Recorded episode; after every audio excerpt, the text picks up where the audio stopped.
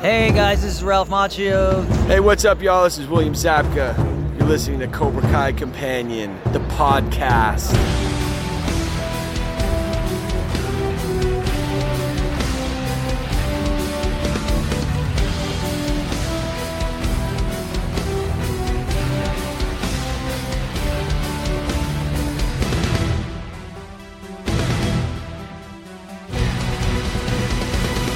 Welcome back to another episode of Cobra Kai Companion, and I am Peter. And I am Brianna. And that's it. No Tom today uh, because this is a huge episode. Uh, today, Brianna and I will be discussing our thoughts on the newest official trailer to Dojo's One Fight. Uh, if anyone listened to the previous episode, which was an interview with the Big Three, they told Tom, hey, this is probably one you want to avoid because of spoilers. So uh, that is also a warning to you, the listener. Uh, this is going to be spoiler filled. Uh, we don't know much about what's going on in season two, but our speculations could be potentially spoilers. So if that's something you want to avoid, this may be an episode you want to uh, check out of. I would agree wholeheartedly. There's a lot in this one. Yeah. So, Brianna, for those that may have not, um, you know, heard the episodes you were on, you recently joined me. Uh, you and Carrie joined me for C2E2 to recap your guys' weekends thank you for that because you guys shared some amazing stories and Carrie also got some uh, voice clips. I'll go ahead and tease it, you know, from Billy and Ralph uh, that I inserted into those episodes. Matter of fact, since this is not an interview, you guys probably heard those in the new intro as well. So I, I kind of have two because if there's an interview and they record their own intros, it sounds weird having Ralph and Billy come in after that. Uh, yeah, I would agree. It would kind of stomp all over whoever that actually is. Yeah, because I tried it, and you know, I I think it was might have been Josh or or John that says, you know, you listen to Cobra Kai Companion, and then all of a sudden it's like, hey, it's Ralph, you know, this Billy. It sounded really really weird. So, you know, uh, the interviews will they'll be the the old uh, intro, and then if it's an episode like this, they'll have the intro with Bill and Ralph uh, opening up the episode. So, uh, so there we go. Uh, and then you came back on two other. Ep- well, I guess this is a two and one, right? This is your third appearance.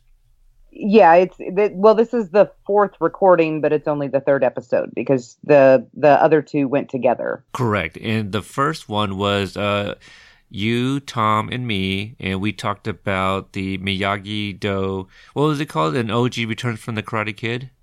Yes. Yeah. So that was a like a little sneak peek, you know, following the uh, which Cobra would you rather be with um, the Cobra Kai. And then you, uh, in that same episode, you came back and it was just you and I uh, talking about the Fathom Events uh, 35th anniversary of the Karate Kid, and also a sneak peek exclusive clip or extended clip rather uh, from something we saw in the teaser. So go back and check those out. And I'd imagine everyone's watching these. again, if you're listening to an episode like this, you've seen those episodes. Yeah, most, most likely. It seems it, most people like if they're following the react channels they're listening to all of them. If they're following the trailer channels you know podcasts they're listening to all of them. Once you decide to go down this road you just kind of eat everything you can. Oh yeah. Yeah if you're trying to avoid certain things there's no reason you should be listening to this because this is the big one. But uh, speaking of big, I guess. You know, I guess that's kind of a segue. Uh, the big three. So you have been on both sides of uh, of the show here as a listener and as a uh, a guest host. What, what, did you think about that interview? I, I, thought it was I thought it was fantastic. Uh, first of all, just the the honor, I guess, of of getting them to agree to come on. First of all, kind of blew me out of the water uh, that you got them. So congratulations for that.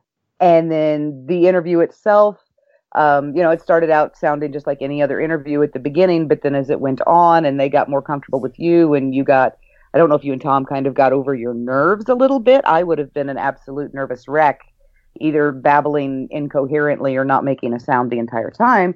But as everyone got, you know, more comfortable with each other, it just, it flowed so much better and it became more of a conversation than, you know, an interview. Here's the question, here's the answer, here's the question, here's the answer.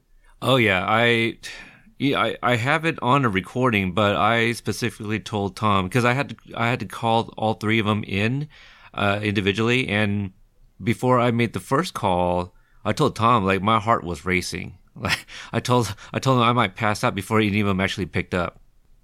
I would have been absolutely terrified. I, I could never have done what you two did. Never. And also uh, inside baseball, because I know a lot of listeners like uh, um, you know kind of behind the scenes stuff. This is actually our second attempt at this episode.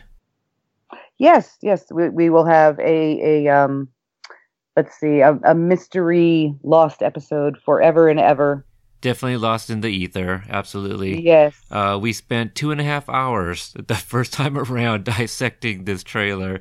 Uh, I, I don't I don't think it'll be as long because I, I, think you know after running it down the first time and uh, you know some misinterpretations on my part and not looking at enough of the of the frames to kind of get a better idea. I think I think this will flow a little bit better. Um, yeah, because let's not even mention the futility or the complete over futility, I guess you would say, of um, having a two and a half hour episode about two hours or two minutes and 28 seconds. I mean, I think it's only fair. It, it's, a, it's a minute. We spent a minute per second on the trailer. No, I don't think that's how that works. no, okay. All right. No. Well, uh, do you have any other housekeeping, do you think, or do you remember that we even discussed before we do- dove into the trailer? Um, well, uh, I believe yesterday we started out by talking about the final scene, which I don't want to talk to until we get to the end. That's fair. And also, um, you just reminded me that we also kind of discussed what uh, the ongoings uh, when the trailer dropped. Oh yeah, um, uh, the way that the way that we both got around to to watching them. Yes. Um, I was at the doctor's office with my kids, and I didn't you know, I, I was driving back from there, so of course I'm not checking my phone because I'm driving. And we went to my husband's office uh, for a little bit that after, that that morning.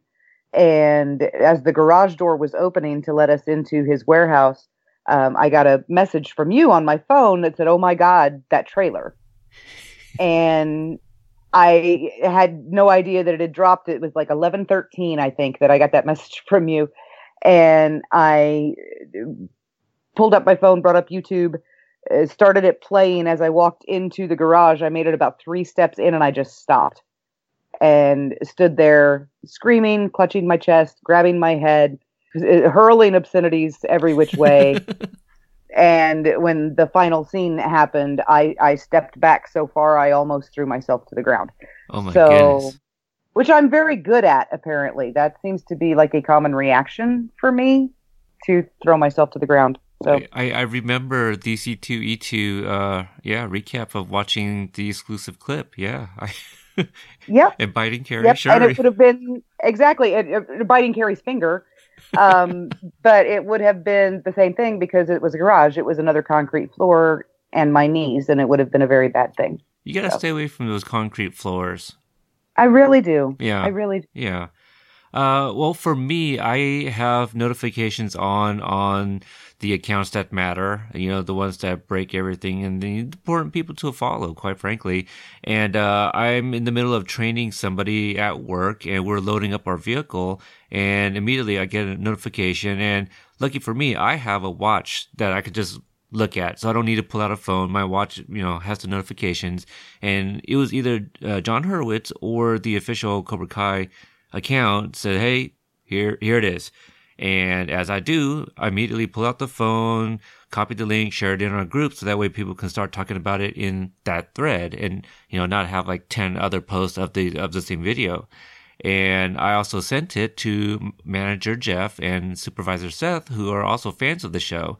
Um, shout outs to them because they always want their 15 seconds of fame. Right. So I send it to them and I continue training the new trainee, loading the vehicle, and then we go back to the station to put away our, our equipment. Well, manager Jeff meets me out on the dock, starts to light up a cigarette. It's like, so did you watch it? I go, no, man, I'm training the new guy. And he's like, you need to watch it. I'm like, well, you know, if the manager's going to tell you to go ahead and watch it right there in front of him, you do that. So, and, uh, and, and I don't think I mentioned this yesterday, but this is also the same guy who just a few days ago, or at least prior to, um, the trailer dropping, he told me that he thinks that season two might be underwhelming. He thinks that too much is kind of, uh, I don't know if it was the promotion or whatever, but he felt that he might get let down. But as I was watching the trailer, and you know, I was making comments like, "Oh, hey, we got to see Demetri," and things of this nature. So I was kind of like giving my uh, kind of outside narration as I was watching, and I see him smiling and looking at me. And at the end, I was like, "That's pretty good. That's a pretty damn good trailer." And he he was like, "Man, I didn't think you know what? This has got me excited." So it got everybody excited. Unfortunately, I couldn't you know watch it again because I'm on the clock. So you know, I continue training the new guy, and I didn't watch it again until lunchtime. So um, I really didn't get to binge it until like after work, really. So, but it's it's amazing trailer. Uh, at this point, I uh, let's see, I've I've probably watched it at least twenty times, which is not nearly uh, a lot compared to some other people out there. Uh, uh Brianna, how, how many how many how many times have you seen it? Okay, my best guess as of yesterday um, because somewhere around 30 or so, I had lost count, and that was on uh, Thursday morning, or no, Friday morning. Friday morning, I was around 30, and I had lost count. So I was figuring it was around 100 by you know five o'clock yesterday afternoon when we were recording the first time, and when we got done, I was like, "Oh, this is great." It's all in the can, and I can go watch all these reaction videos I've been putting off. And I watched like 30 of them between 8 o'clock last night and 4 o'clock this morning. So I'm probably around 130, 140. American numbers? Yes. no, Roman numerals. Oh, okay. Okay. So not as much. um, no, no, uh, uh, uh, American Arabic numbers um, at least 140 times. That is amazing. That is pathetic. That is not that that is a great obsession. You know, it, it that, that's that's how you do it right, people, for sure. If you have no life and you have a desk job where you can sit with YouTube running in the corner of your screen on repeat for three days, yes. Yeah, it. I, I wish I could have watched it maybe uh, half of that. Just you know, I I'm mobile all the time, right? So I, I can't always just pull out my phone and, and, and watch things. I have to be aware of my surroundings, whether I'm walking or driving. So uh, I I I envy you. You know, I must admit, you may be a little embarrassed about that, but I wish I could have watched it that many times and dissected as as you have. So you know, you are the official fact checker. You are here because you are indeed an encyclopedia, and uh, I think we're gonna have a lot of fun doing this, even for the second time. I think so, yes. yeah. And we plus we get to avoid all those mistakes that we realized we made after we were done recording. Yes, yes. Okay. So, you ready to get into this? Yes, I am. All right. So, I'm going to just play the beginning and the ending of the clip. And again, this is your last spoiler warning. Cobra Kai is back where it belongs.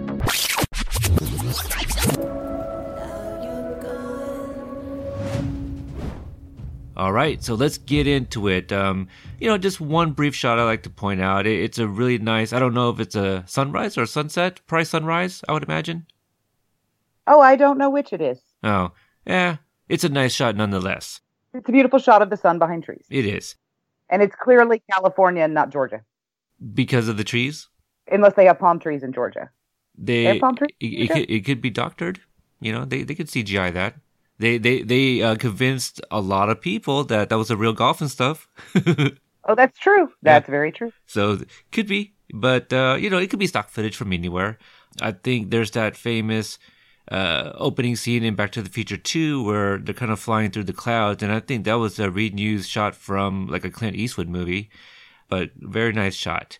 The next one we get inside Cobra Kai Dojo uh, we got Johnny and Agi. We see him in front of the strike first, strike hard, no mercy stencil on the wall. And Mi- Miguel is leading the class in some jab punches, perhaps?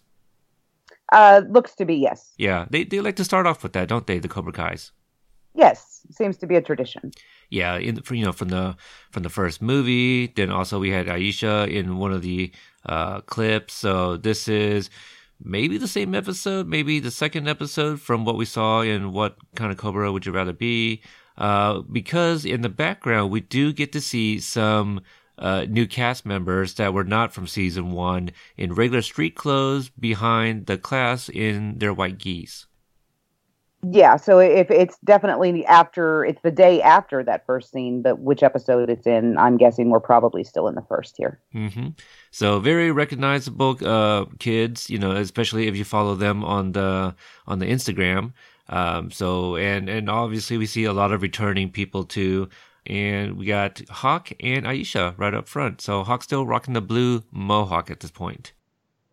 Right, which is something definitely to pay attention to because a whole lot of blue changes. Yes. And I want to know, looking at the new cast members, we've got we've got Mitch, and then we've got the actor Khalil, whose character name I still don't know. right. Um, and then we have this young man here who I just call backward hat guy, backwards hat guy, I think that's his character name.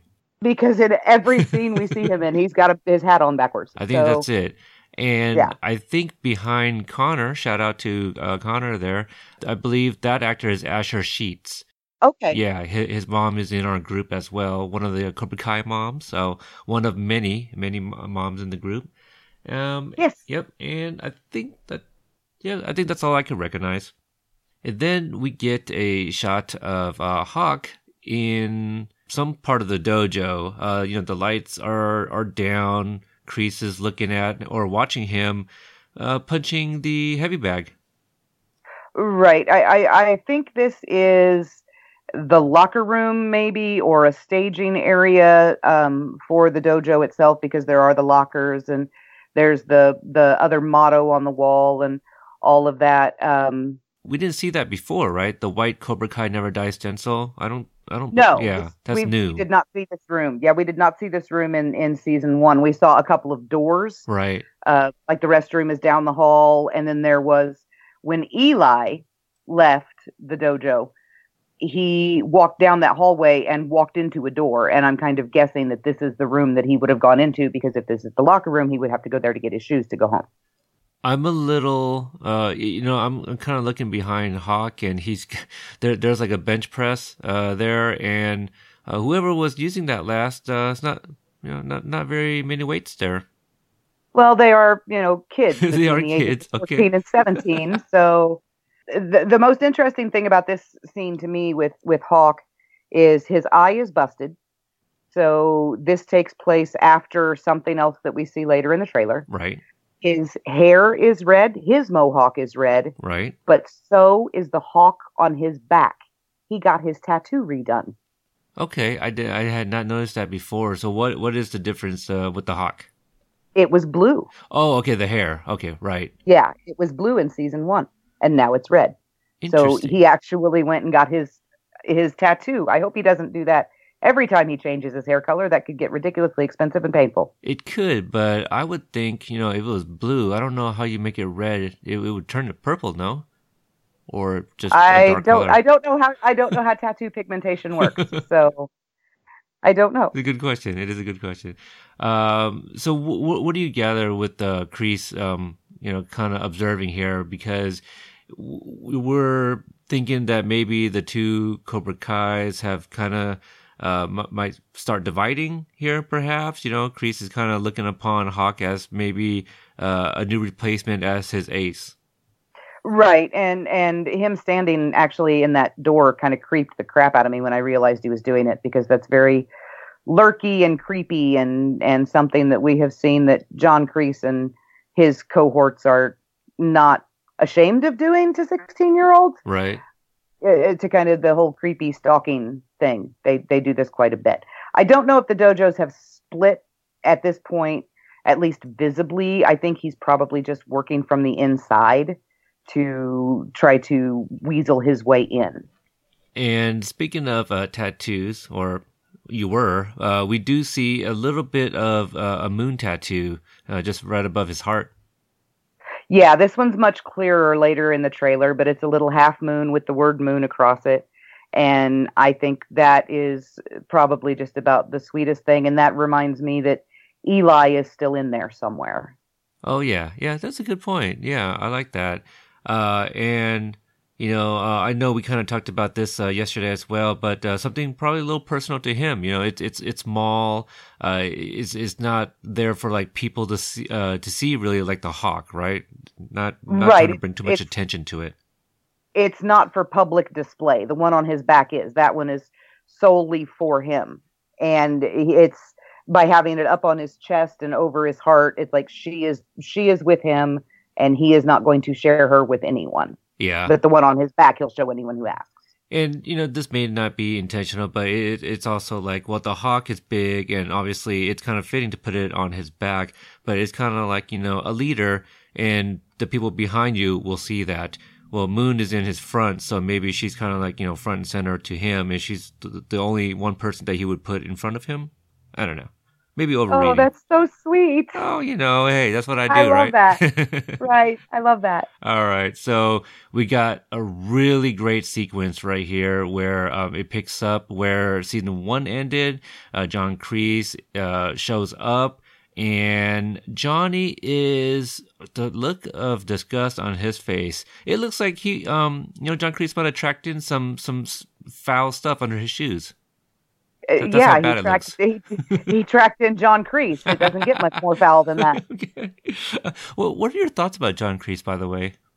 Okay. Um, same disclaimer from yesterday because it absolutely has to be said. Uh, I adore Martin Kove as an actor, as a person, as a celebrity that I have had the pleasure of meeting.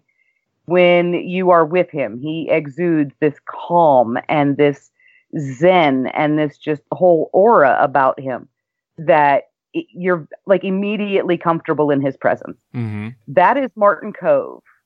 John Kreese is a child abusing, wannabe child murdering, brainwashing piece of shit, and I want him to go away.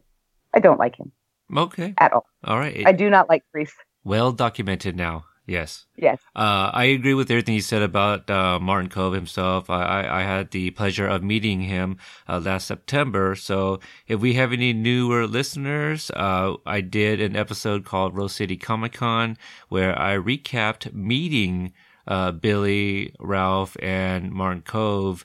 And also the second half of that episode is their panel. So that was a lot of fun. A lot of fun for sure. I remember the Rose City. That was a good panel.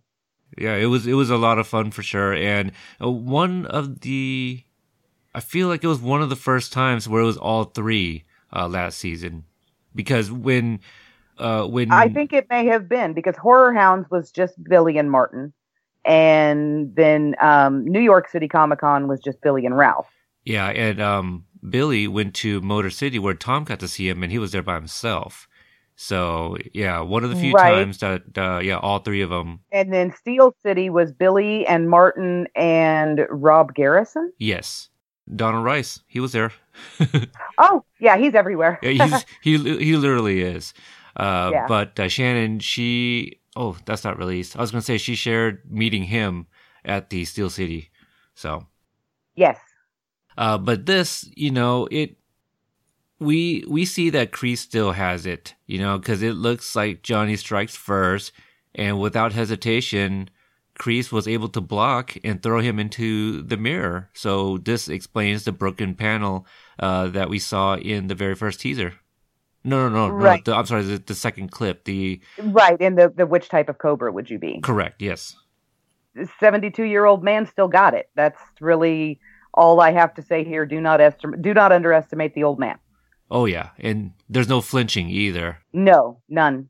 Like an immediate reaction, whether he uh, loves Johnny or not, he has zero hesitation in you know throwing him through a sheet of glass. Yeah, and it's uh, worth pointing out that Johnny does not get back up at all. He, he stays on the ground.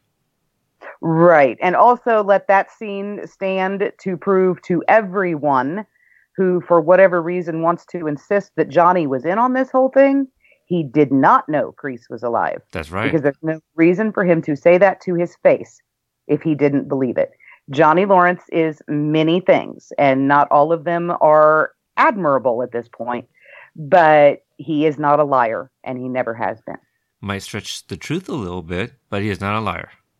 No, he tells the truth as he remembers it, which may or may not be what actually happened. Right, as we saw in episode seven when he talks to Miguel. Yes. Okay, yep, there we go. But he does not lie. Right. I love that moment too because that's Johnny's story. You know, the song playing in the background. Um, Yes. amazing track. Uh, then we get a little insight, insight into inside, inside Miyagi Do.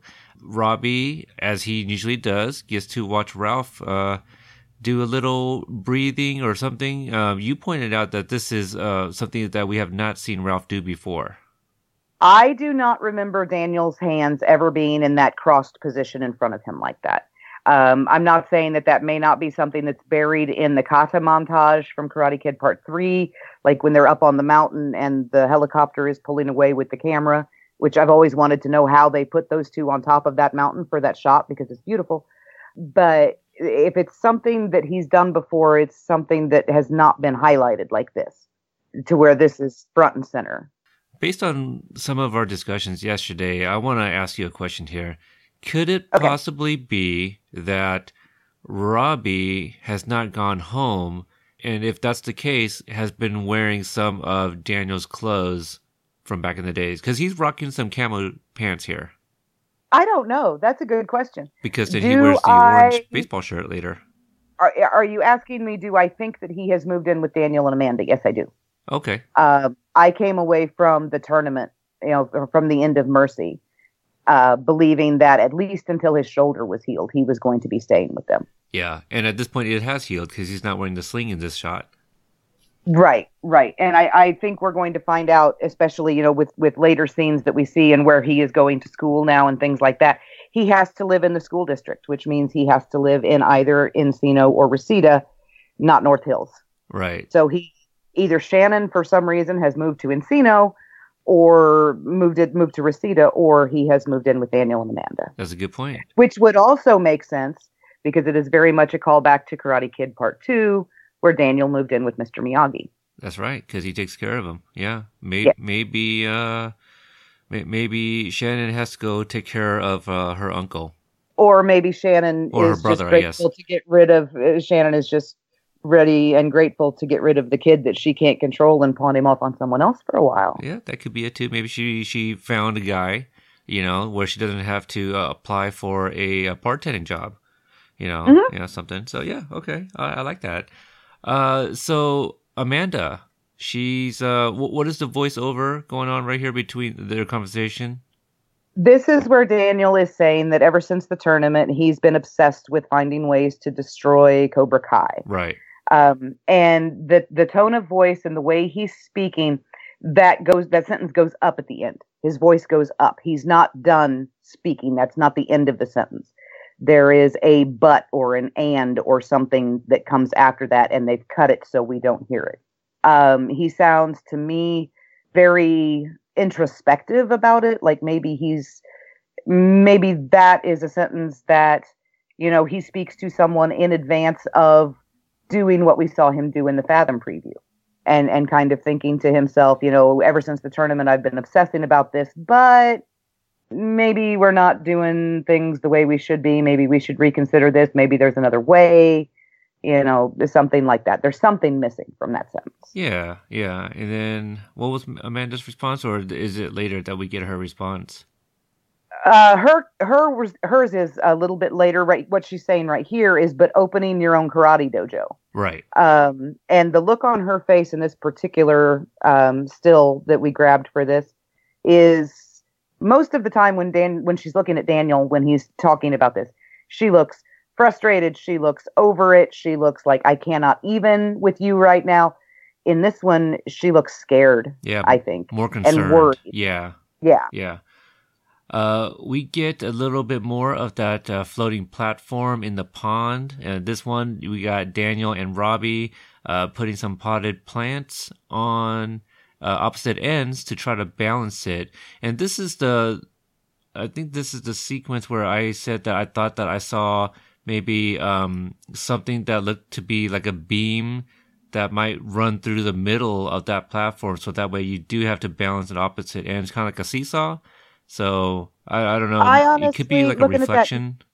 Yeah, looking at that now, I can't tell if that's that or if that's a reflection of the um, Robbie's arm and the tree that's off to the side there. Yeah, really hard to say, but uh, I mean, because because I know we were talking about it a little bit because like how else would that be floating if it wasn't bouncing on maybe just one beam? You know what I mean?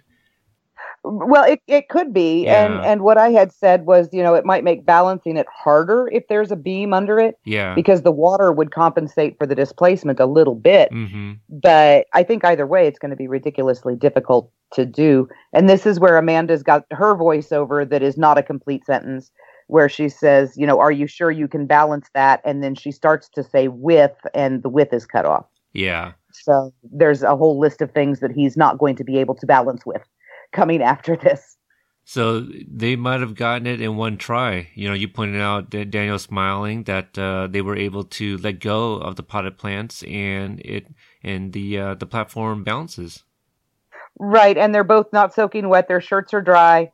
So if they have tried and failed before, at least they didn't both take a swim. Right. Uh, you pointed out that uh, Daniel is now drinking Sam Adams, Samuel Adams.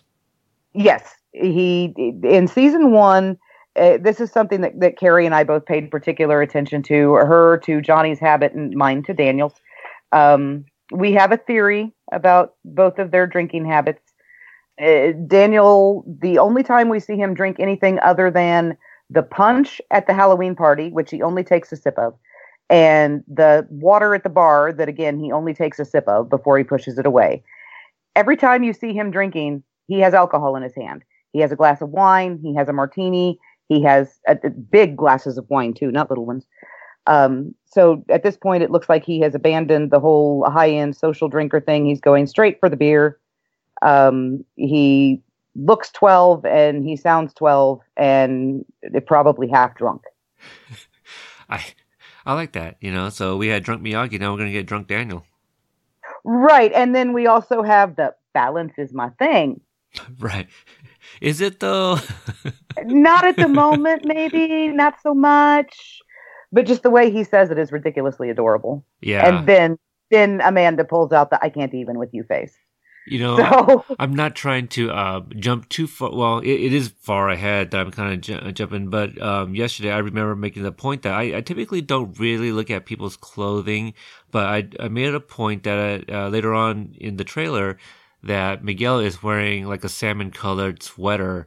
In this shot between Amanda and Daniel, she's wearing like a salmon colored blouse.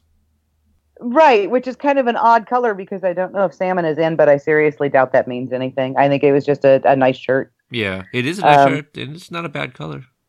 It's a very good color on her. She, Yeah. looks, she looks amazing. All right. So we reached the part where is is my favorite part of your analysis actually. Uh, but the obscure part of my analysis, yes. uh, but we see that Johnny has a new well uh, has updated his look, his new look with his his Challenger. And uh, he's got you know paint jobs, got some custom uh, emblems, and and a uh, shifting knob, and and all of that. And uh, and you you go ahead and take it from here. Okay, so this is still a 2009 Dodge Challenger RT. This is the car that Daniel gave him. When Daniel gave it to him, based on what the mileage approximate value was about $14,000, which is a heck of a present to give someone you can't stand. So it was a, a pretty nice car, a decent car. It was fully loaded, leather seats, sunroof, everything, um, right off the bat. And with this, we've got a custom matte black paint job. We've got a custom stripe kit. We've got two custom grills that have been fabricated, custom inner headlights. Um, looks like new wheels. Would have cost approximately nine to ten thousand dollars and taken about three weeks at a body shop That's why you come to the show. because I'm obscure with my knowledge about cars and how much it takes to fix them. Yes. there are people who love stuff about cars, and that probably gave them uh, a smile. Let's let's say that gave them a smile. What you just said. That's amazing. That's amazing stuff that you did that research for for this uh couple shots here. there wasn't i mean there's not really much research involved i am an insurance adjuster i have software on my computer that that literally took me about 10 minutes to figure out. So Yeah. And uh, could be nothing, but we did point out that he is currently at a stop sign on Friend Street. Yes, I think it's an Easter egg. I'm going to hold on to my belief that that is an Easter egg until we find out it's not. If we ever find out it's not. Right. Um, all right. Then we get the demonstration at, uh, what did you call this? The All Valley Festival? Valley Fest. Valley That's what they were referring to it as uh, when they were filming was Valley Fest. Okay. So we get um, a sequence here where Johnny actually breaks at least four uh, blocks of cement or I think it's five. five. I do think it's five. Okay, so Yeah. yeah. the top one's already broken. I'm trying to find his hand, but they they set it on fire, and uh, they are trying to just bring attention to Cobra Kai. You know, they're throwing out swag from the stage and and all of that. Right, and and I will uh, shout out to anyone who can get me any of that merch that the boys are holding. I like that flag and that T-shirt and that flag and that T-shirt and whatever that boy is coming in from off stage with that I can't even see, but I want it. Yes, I agree. And uh, y- you know, whatever is um, you know, that that that the glowing uh, logo in the behind them, that's pretty cool too. The, yeah, the projected, Projector, the projected yes, white yes. on either side. I like yeah, I like those because there's like a, like it looks like they're you know on a fabric that's waving behind, and then we've got the American flags everywhere. So the assumption that I have seen and that I absolutely agree with is this like this is like a Fourth of July thing, Okay. um, or a Memorial Day thing. Yeah. Probably July, I would guess. Yeah, it looks like a, a really young crowd with a lot of like lights and and all this stuff. I mean, it could have been they they could have just came from Coachella. Right, glow sticks and balloons and and glow bracelets and there's a girl up front with a glowy crown on her head and yeah, And the all uh, pretty awesome. The, the the lights there that kind of reminds me of you know Karate Kid Part Two a little bit at the end. Oh, I didn't even think about that. Yeah. The globe lights with the with the flags hanging between Mhm. them. Yeah, Yeah, a little bit. really. Yeah. Uh, okay, then we get a uh, concerned Sam, you know, talking to uh, Daniel, and you pointed out that this is back at home now because of the uh, the wall or the was it the brick wall? Yeah, there's the the inside of Mr. Miyagi's house is all wood. Mm-hmm. So this is, and I think that's Daniel's lamp too. But what gets me here is she looks upset. She sounds upset, but she says that it's a crazy karate cult that is brainwashing half the school. right. And Daniel's reaction is, well, that's why I'm opening up Miyagi Do. So I don't think that that sentence actually follows what Sam says to him, because if so, he has made remarkable strides in his PTSD recovery in the last week and a half, you know, between this and the end of Mercy or, you know, whenever this ends up falling. And he's incredibly zen about having been brainwashed in high school Mm-hmm. and very calm about finding out that this one thing that he was so afraid of happening to the other kids is happening to the other kids. I think his reaction to that would be much more insane, Right. over the top, uh, switch right back into mega douche mode immediately.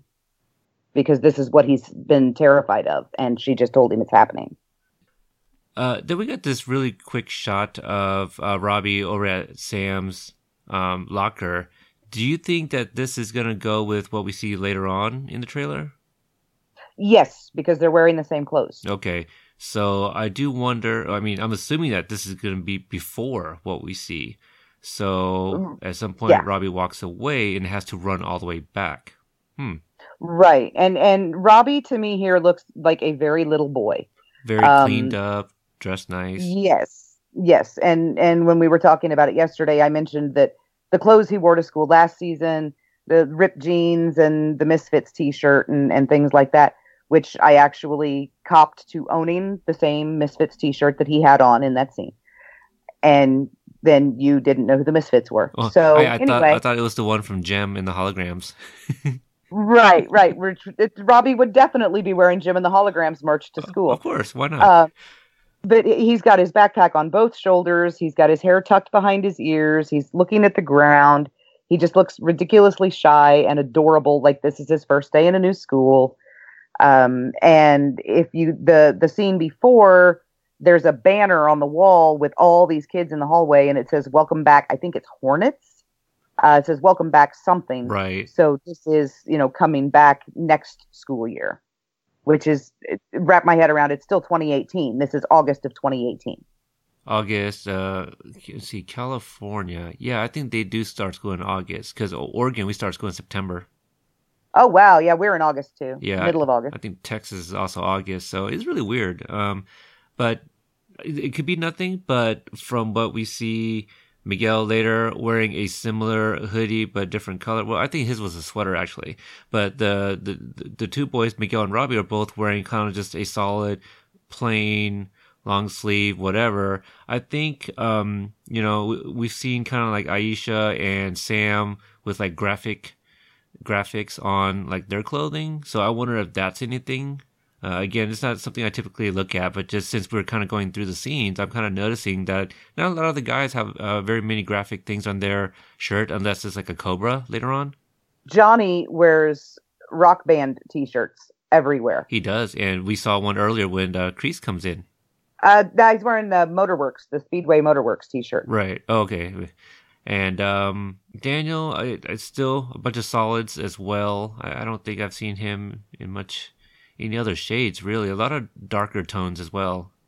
Um, he wears plaid a couple times in season one, but Daniel's fashion choices for season two, at least what we see in the trailer, make me very very happy because they're not fashion anymore and he walked around all of season one looking like a page out of GQ, and it bugged the crap out of me because this is the guy that we've known since he was 15 years old, and we've seen him wear plaid and camouflage at the same time. And uh, suddenly, everywhere he goes, he's wearing a three piece suit and a tie, and his hair is perfect, and everything is perfect. And I just wanted him to take the tie off, unbutton his shirt, mess his hair up a little bit, get dirty, look like Daniel again. And he does. He does. And, you know, it kind of reminds me of, I think it was the second Mighty Ducks movie where um, Emilio Estevez's character, George Bombay, Gordon? Gordon Bombay, uh, has gone commercial. You know, the slicked hair, the, the suits and stuff. And, you know, his kids didn't even know him anymore, or rather his players. And, uh, you know, he, he finds himself at the end of the movie and kind of goes back to like his original look. So I, I think it's one of those things that like um you know the success can can change somebody and it takes maybe somebody or something an event perhaps to kind of help you find yourself again and that kind of plays into a, a larger theory i have about daniel in general uh, who he was in season one uh-huh. was not him it was who he thought he needed to pretend to be right but it was not him. I think that he completely lost what remained of him when Mr. Miyagi died, and he hasn't known how to find it since. I'm starting to uh, sense that we're going to get a few montages um, because we do get a series of uh, Robbie kind of, you know, doing the same training techniques that Daniel himself learned from Mr. Miyagi from the first movie. We got, you know, some painting the fence, sanding the floor, but some of them he's in a sling, like when he's uh, helping uh, hang up the the heavy bag. But when he's sanding the floor, no sling. Right. So this is taking place, I think, over a, a, couple of weeks. One thing, and and I got this from watching the reaction channels last night. For some reason, every time they showed Robbie down on his knees with Sanders, my brain immediately, everyone's brain, I think, immediately goes sand the floor. But every single one of those reaction channels the first words out of their mouth were wax on, wax off. What the hell? no. Clearly they're not no. they're not fans of Karate Kid. Right, right. And also uh, a shout out to, you know, people aging and people of a certain age like myself and both of the boys. Um, Daniel can still hit a nail with one hit and knock it all the way through the wood. That's right. Yeah. Which is something that Mr. Miyagi taught him when he was building his bedroom. He's very concentrated. He's very focused on that, by the way. Oh yeah, very much. I wonder if we'll get a little, uh, you know, from from Daniel. I, I I would like to see him smack Robbie in the back of the head at least once for something. I, I I don't even know why, but I, well, I would love that. I, I'm thinking of the visuals, and uh, because Robbie has such thick hair, like just a little slap in the back of the hair would kind of mess it up, and I think I think that would just look kind of funny visually. Uh, but It would. It flops forward into his face, Yeah. and yeah. Uh, and then we get a um, a much more broad shot of the the backyard of uh, Miyagi's backyard, and we got this really big stone wall kind of thing with some inscriptions on it. Something new to us, but you see anything else that's kind of new? I mean, we never really got a good look, I guess, since part three. Not so much. What's the pond is new. That I do not remember being there at all. That's not the same one where they put the platform in, is it? Yeah, it is. Okay, huh? Yeah, and obviously the I, you can see like the very edge of it sticking around that rock there. Okay. But I don't remember that pond being there. A lot of it is remarkable in its detail because like trees are in the same place, and uh, you know it, it's just there was so much that they got so right, and this entire sequence here, watching them work on the house, work on the yard, all of this made me very very happy because when they first put out the video of the kids giving the tour, I think it was either October or November, where they had the the four kids giving the tour of the Miyagi house. I was so upset that after the first time I watched it, I almost started crying Yeah. because Mr. Miyagi did not have sliding doors; he had French doors. Um, there was an arched window above his bed that is now a set of sliding doors, and I was what Daniel's bedroom is gone, and that was a huge thing for me. Uh, why is Daniel's bedroom gone? You know it.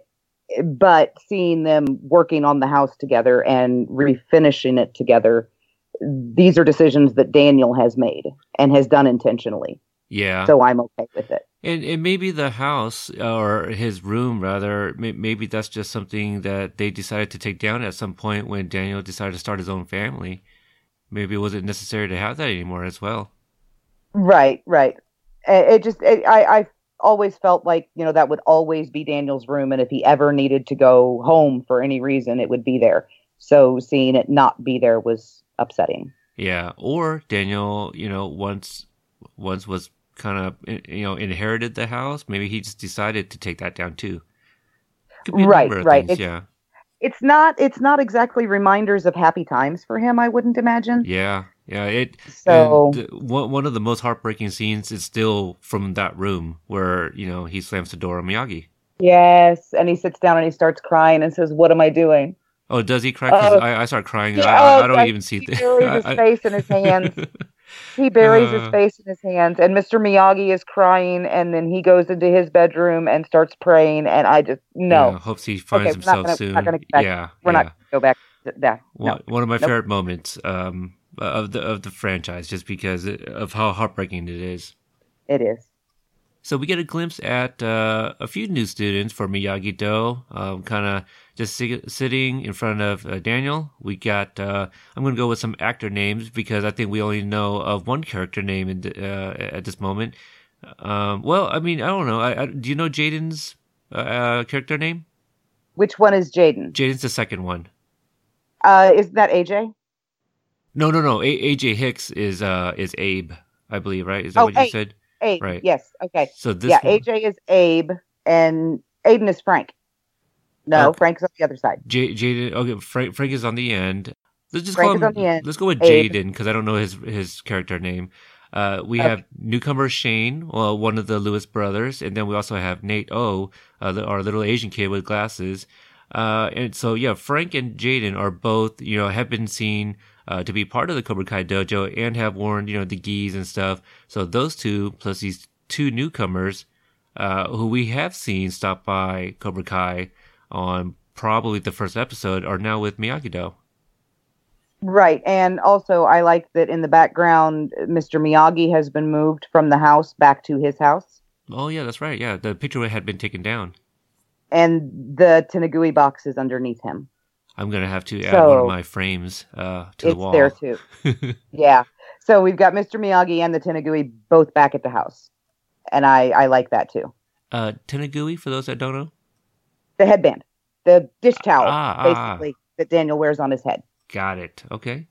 Uh, and then we get to, uh, you like this scene very much, a little bit uh, of flirting between Sam and Robbie, you know. I'm not a big fan of the flirting. Okay, it's a cute But- scene. It's adorable the way they're looking at each other and the way she, the, just the sound of her voice when she says, I got you. It's just, so, It's, like so tag, you're it. yeah. right. It's just so, so tiny and so sweet and adorable. And I, most of what Sam says in the trailer is, is that way. Is just very sweet and very cute. And I love that. She seems to be a little bit more playful than she was in Yeah. season I'm looking at her tank and it's got the no no limits, and I, I wonder if these are kind of like motivators, you know? I mean, because uh, that's usually where she has like some sort of wording on on her clothes is when she's actually training. Right, and all of all of the T-shirts that we see, especially on the girls, have some kind of message that's you know empowering. Right. And Yeah, I, yeah, I really like that. I Yeah. really like that. yeah, good I, I, catch. but I do, you know, I'm not a big fan of the flirting. I like them in the brother and sister dynamic that they had from season one, but they are obviously perfectly fine about flirting openly right in front of her father, who that boy knows could kick his ass seven ways from Sunday. so right. I guess Daniel ships it a little bit. Perhaps, perhaps, but you know, it shouldn't be fraternizing, you know, within the dojo. They really should not, especially as uh, uh, to risk getting into anima uh, into the the anime, the whole senpai noticed me thing. No, the the senior student and the the um, secondary student really should not be flirting with each other. I don't think that's yeah, just me. I, I agree with you absolutely. Uh, so you know, just a couple shots. We got Demetri. You know, if people were questioning it, there's a good shot of him in uh, in here uh, at, at Miyagi Do. And we got Daniel giving some, you know, uh, uh, some motivation here. And uh, someday the fight may come to you, and I want to make sure you're ready. Like he's he's uh, not pushing them to do anything that they're not ready to do. He just wants to make sure they can protect themselves if they need to. And here is the let's see what Miyagi Do is made of, which Right. actually gave me cold chills the first time he said it. Oh, I, I can only imagine. Uh, So- and what gave a lot of people chills was probably the, the Ford. uh, they did a great job at not aging it, but making it look like it had been sitting there for some time. It's a little dingy and it's a, it's a little dingier than I've seen it in any photos that Ralph has ever had taken with it. Yeah, even the windows look really dusty. So great job. Um, right. But the, the, the, just the, the look of pure love on his face when he pulls that tarp off. Oh yeah, Um, whether, like I said yesterday, I don't know if it's love for the car or love for the man that gave the car to him. I think it's mostly the second. But it's just, uh, he loves that car and everything about it. It's very, very important to him. Uh, one thing worth noting, Robbie is still in the sling, so this is still very early on in the season. Um, Right. But from what we saw in season one, Robbie had trained a lot under Daniel at the uh, at the dealership. So he drops a funny line. You know, he sees a or something tells him that he sees like a wax can in his future, which I thought was very funny, and I felt was kind of maybe not a callback, but it was very similar to the season one trailer where Miguel asked Johnny, like, you know, is there any particular way he wanted the windows washed? And he goes, I don't give a shit. You know, Right. I, I had the same reaction to this. Um, I think I, I don't know if it will happen. I know that I would very much love after Robbie makes the joke about the wax can because he has waxed uh, hundreds and hundreds and hundreds of luxury motors at this point.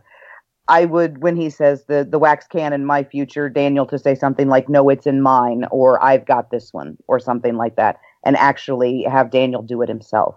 Yeah. Oh, yeah, I like that. That'd I would really nice. like to see that.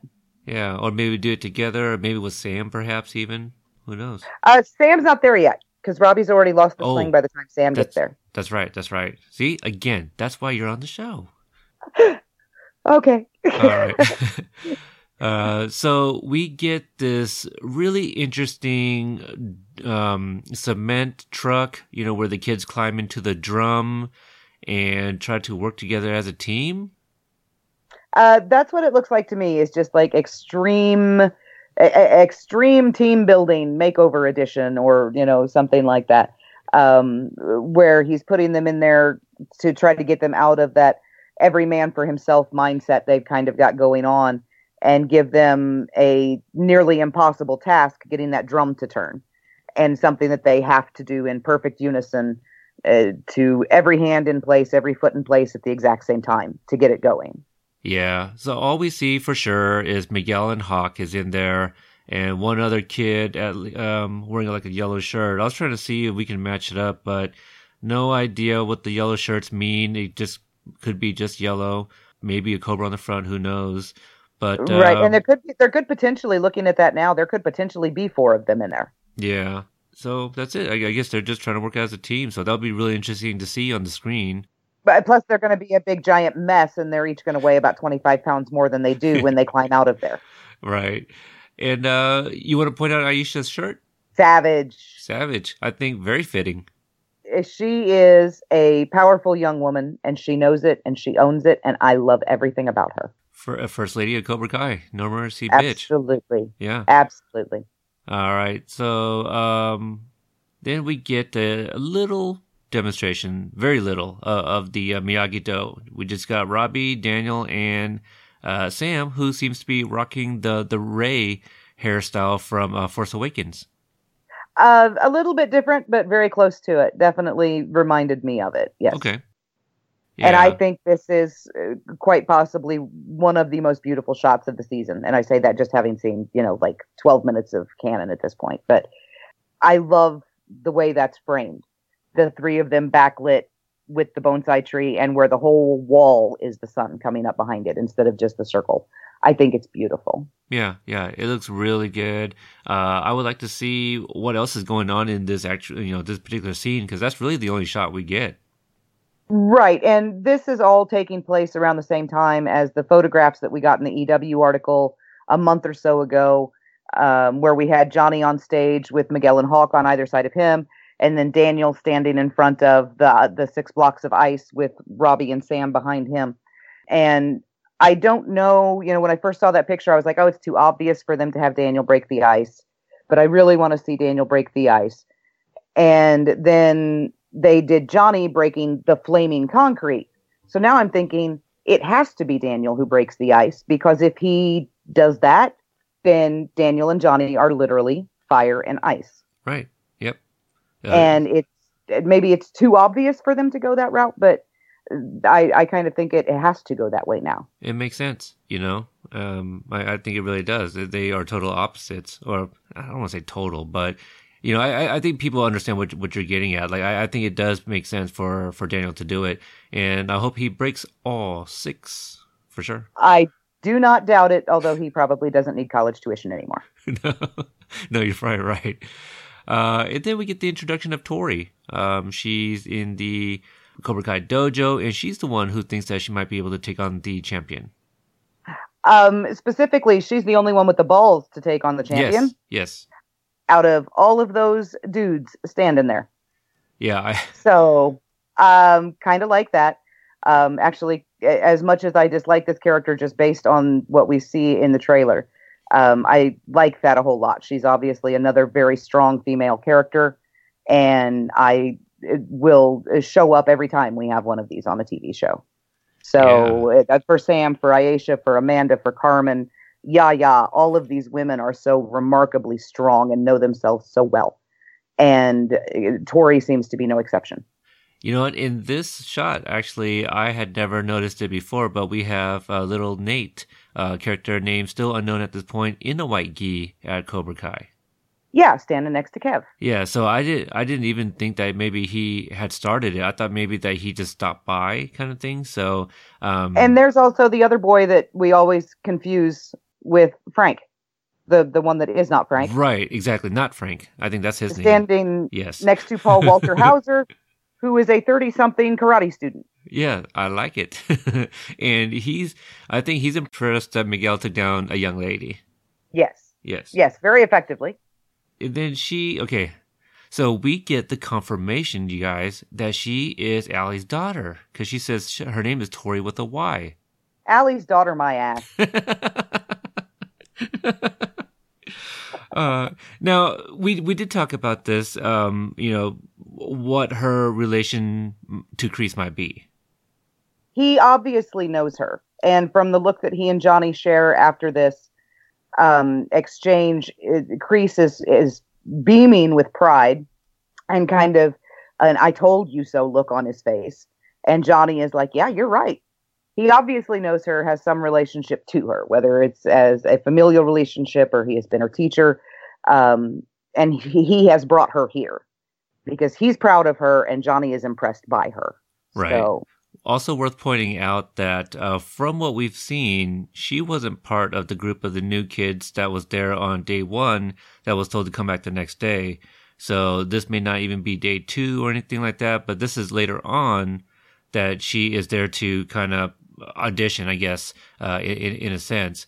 So it could be a plant. Might I think this might follow on uh, the scene earlier of the warm ups with the jab punches, which would have been Johnny kind of presenting the troops Okay. to Kreese, Okay. and then this is Kreese going, okay, well here's what I brought, kind Hmm. of thing, okay. Very interesting. because Hawk's mohawk is still blue and. The kids, although Nate in here is in the gi and he's not in the shorts, so this may be a different day. Right. And Yeah. not only that, when we do see Tori, it's not like she's lined up in the ranks with anybody else. You know, she's No. in, you know, regular clothes. You know, the it being white might have thrown people off and thought that she was there training with them. No, she looked like she just came in. You know, so right, in this she did. In the original teaser, she's actually in the white gi with the white belt. Right. So that at that point she had already joined the ranks. So this is Right. before that. Yeah, absolutely. So I wonder if it's one of those things that like does you know can anybody take on the champ and she walks in is like, you know, let me do it or something. You know. Right, or like a like a gauntlet for the new students to run. Yeah. You know, which one of you thinks you can take on this guy? Right.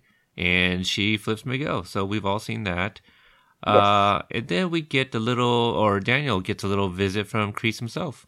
Yeah, in the backyard of Miyagi, uh, Miyagi's house. That man does not belong there. He does not belong there, and he needs to get out. Uh, He's smoking on Mr. Miyagi's property, which is improper and and and impossible and not allowed. Uh, But all joking aside, he's there. He is threatening Daniel. He is threatening Daniel's kids. Uh, he's basically declaring war. he's he's calling his people soldiers and y you know what? I didn't think about this yesterday but the you know i i don't know what the the you know couple frames that might follow this or whatever but the way he's holding his cigar is kind of in a way that he's not gonna, uh, about to take a puff after that. It looks like he actually might put that out in front of the pot uh, the potted plant in front of him I was thinking that too, that he's going to snuff that out on that tree. yeah And I don't like that at all. And I, I don't like anything about these few frames. I don't like anything about this exchange. I don't like the fear in Daniel's voice when he says they're kids. right Um, they're I, kids yeah I hate, I hate, hate, hate, hate the fear in his eyes and the fact that he's not looking at him and he's looking at the ground. Yeah. It, it's it, it- he's suddenly not a 49 year old man anymore. He's a 16 year old kid and this guy just jumped out from behind a carbon you know cardboard cutout of himself and uh, back from the dead and just scared the crap out of him. Yeah. Um it's it's not a an adult relationship. There's their their relationship much as with Kreese and Johnny is not on even footing at all.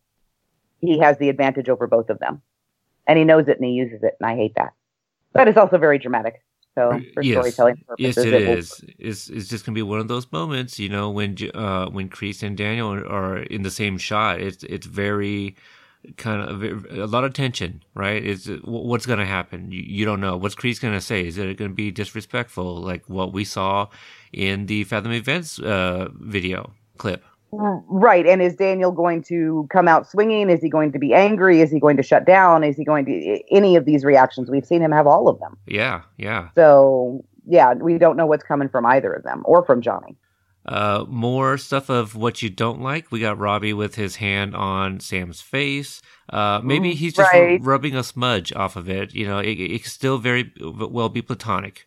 A- absolutely. And and my my notes that I took, you know, my notes that I took on it, watching it the, the first couple times, is say no, no, no, damn it. That is literally all I have written down about this scene. So I'm I'm very much into the the Romeo and Juliet thing, which uh, they are probably more the embodiment of it, being the actual children of the rivalry. But I liked the Romeo and Juliet vibe that we got from Sam and Miguel better. Do you um is there a voiceover or is it dialogue right now?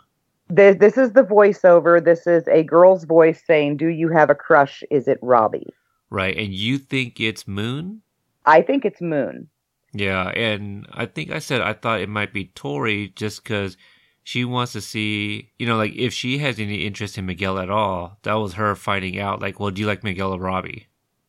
Right, that's possible. If it's Tori, it's also possible that she's looking for some kind of leverage to use over Sam, Yeah. um, a threat against Robbie, or something like that. Uh, some people think it's Aisha. Um, I still, the more I listen to, I mean, I, I've heard it a hundred and hundred times. um, I still think it's Moon, but Something happened with know, that well- number you were saying. Was that is that Roman numeral? I, I didn't come out very Yeah. clear. yes, yes, that was. um, I, I do still think it's Moon. okay. Uh, so yeah, but we'll find out. We will. We will.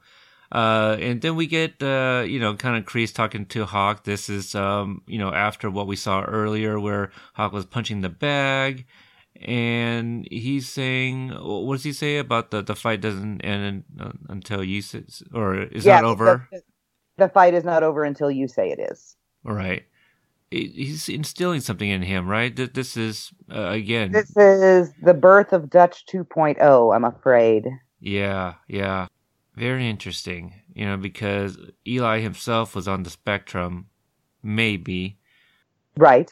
and Dutch, you know, he he's he's a little off, you know, all the times that we see Dutch, the things that he says, the little uh, physical movements that he makes, something was off about him. Right. And and if Eli is on the spectrum, then that is going to make me dislike John Kreese even more than I do, which I did not know was possible.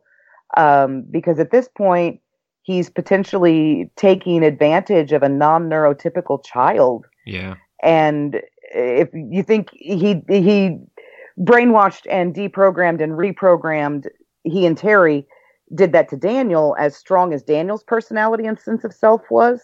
How much easier is it going to be to do that to Eli, Probably very easy. himself yet? Very easy because following this, we get a, a a brief sequence at the mall where we have Mitch holding Demetri back. That that was one of the most shocking visuals uh, to me when I first watched the the trailer initially. But the look on Hawk's face, you know, he is focused and he is walking towards Demetri. Yeah, there's there's very little, if any, of Eli left in there. And before this scene, he says, "Let's finish the fight" to someone, and he says it at night, and you can't see who he's saying it to. So it's obviously not before this fight. Well, and his eye is broken, so that is Mhm. after this. But the thing that caught me immediately when this scene started was Demetri looks up at him, and the look on his face is like he doesn't even recognize his own best friend, and he's backing away from him in fear Right. Yeah. and he backs into Mitch. And this just rips my heart out because what we saw from season one is that Demetri was the one who stuck up for Eli and protected him and stood between him and the rest of the world and kept the world from hurting him. And this is how Hawk is going to repay Demetri's love for Eli. yeah. And I'm- it kills me. I'm I'm getting the chills right now because this is this is still kind of early on in the season. You know, Khalil is still part of this group right now. Right. Yeah, he's, he doesn't- with the Cobra Kai's at this point. Right, and he doesn't look like he agrees with what's going on. He's not assisting in holding Demetri back or anything, but he is there. So, Right. And I'm kind of thinking that this may be the one event that spurs the mass exodus from Cobra Kai. I would think so. Absolutely. Uh, we get a the, the first time we saw Cruz. You know, we hadn't seen him in a while. The, this is uh, Robbie's quote unquote friend with a switchblade, uh, Right. coming back to I don't know. I guess uh, repay a certain ex- debt. Exact his revenge. Yeah, Um, at at the end of All Valley, when Robbie refused to help them rob Daniel and defended the dealership and all of that. Um, the last thing Cruz said was, "You better watch your ass." As they as they left, and I, I always knew, sort of knew. I mean, I guess in my own way, that they would be back, or you know, at least Cruz would be back, because we don't see Trey. Um, I'll be surprised if he's not there, but we don't see him. I think he's doing something else that Robbie is watching. Could be. Um, yeah. and is you know just not in these shots. I didn't see them leaving that big of a threat hanging in the air like that and not revisiting it. Right. I, I think you know with, with the writing it, it's very purposeful. So I, I I feel that the writers when they write something, if it's not going to be addressed in that season, it will come back.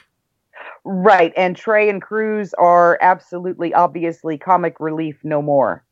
This is not the goofy guy who was shamed into shaving that thing off his lip. you know, um, this is not the what are those khakis guy in the kitchen. Uh, uh, Cruz is an actual threat. No, no, no more uh, doing the drums on the doors. Is, is what you're right, saying? right, That he did, yeah, the unintentional drums on the doors that he didn't even know he was doing. Um, that was just to annoy the hell out of Robbie. He's he's clearly a threat. Robbie is absolutely 100% in danger. Oh yeah, because well, I mean, obviously Cruz has the switchblade, and they the switchblade is I don't I feel might be for show. It might not be because I didn't get the sense they were that dangerous, but who knows? I mean, this is season two. I don't want to say all bets are off, but you know, it's going to be different. Things are being kicked up a notch.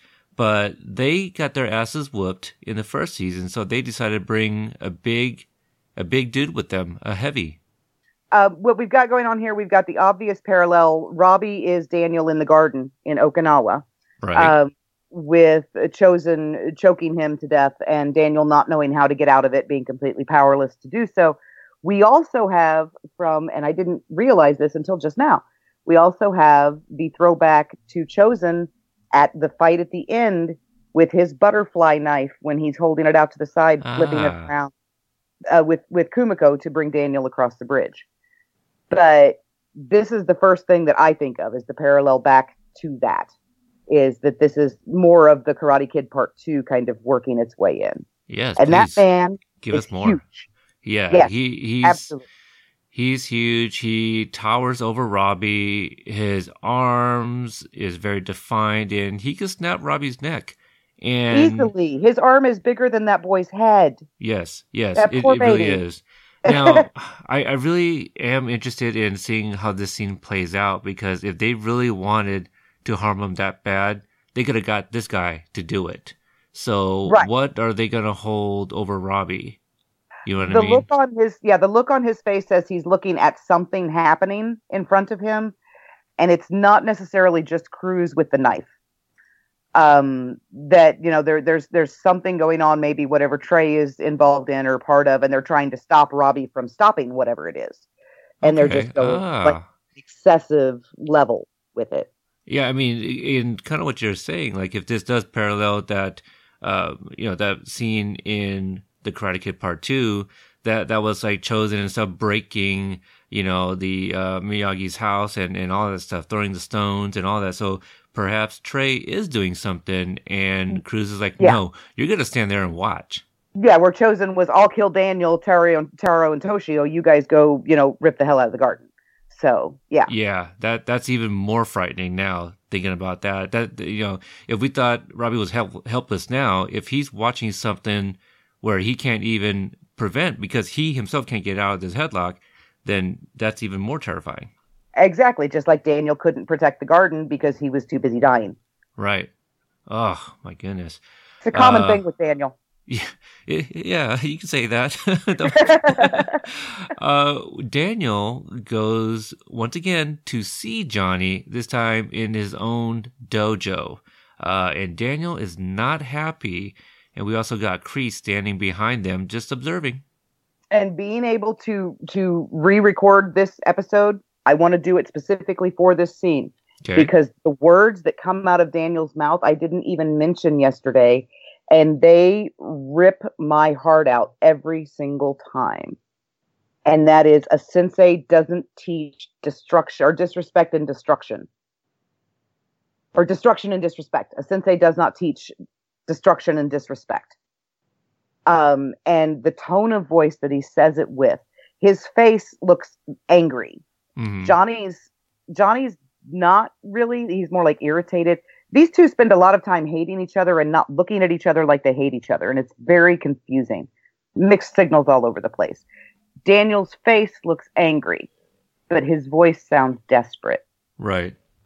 Like um if he were saying something along the lines of we're better than this, Johnny, you're better than this, the tone of voice would match like he's just really really disappointed and and desperate to stop things from going the way they're going and then the shot of the two of them facing each other with the man the i'll call him the puppet master standing behind them pulling both of their strings and making them dance Yeah. Yeah. I I want to see. Could we only see?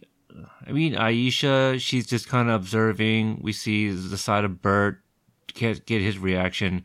I do wonder how the kids are reacting, and I wonder if this has anything to do with you know pushing some of the other students out of Cobra Kai.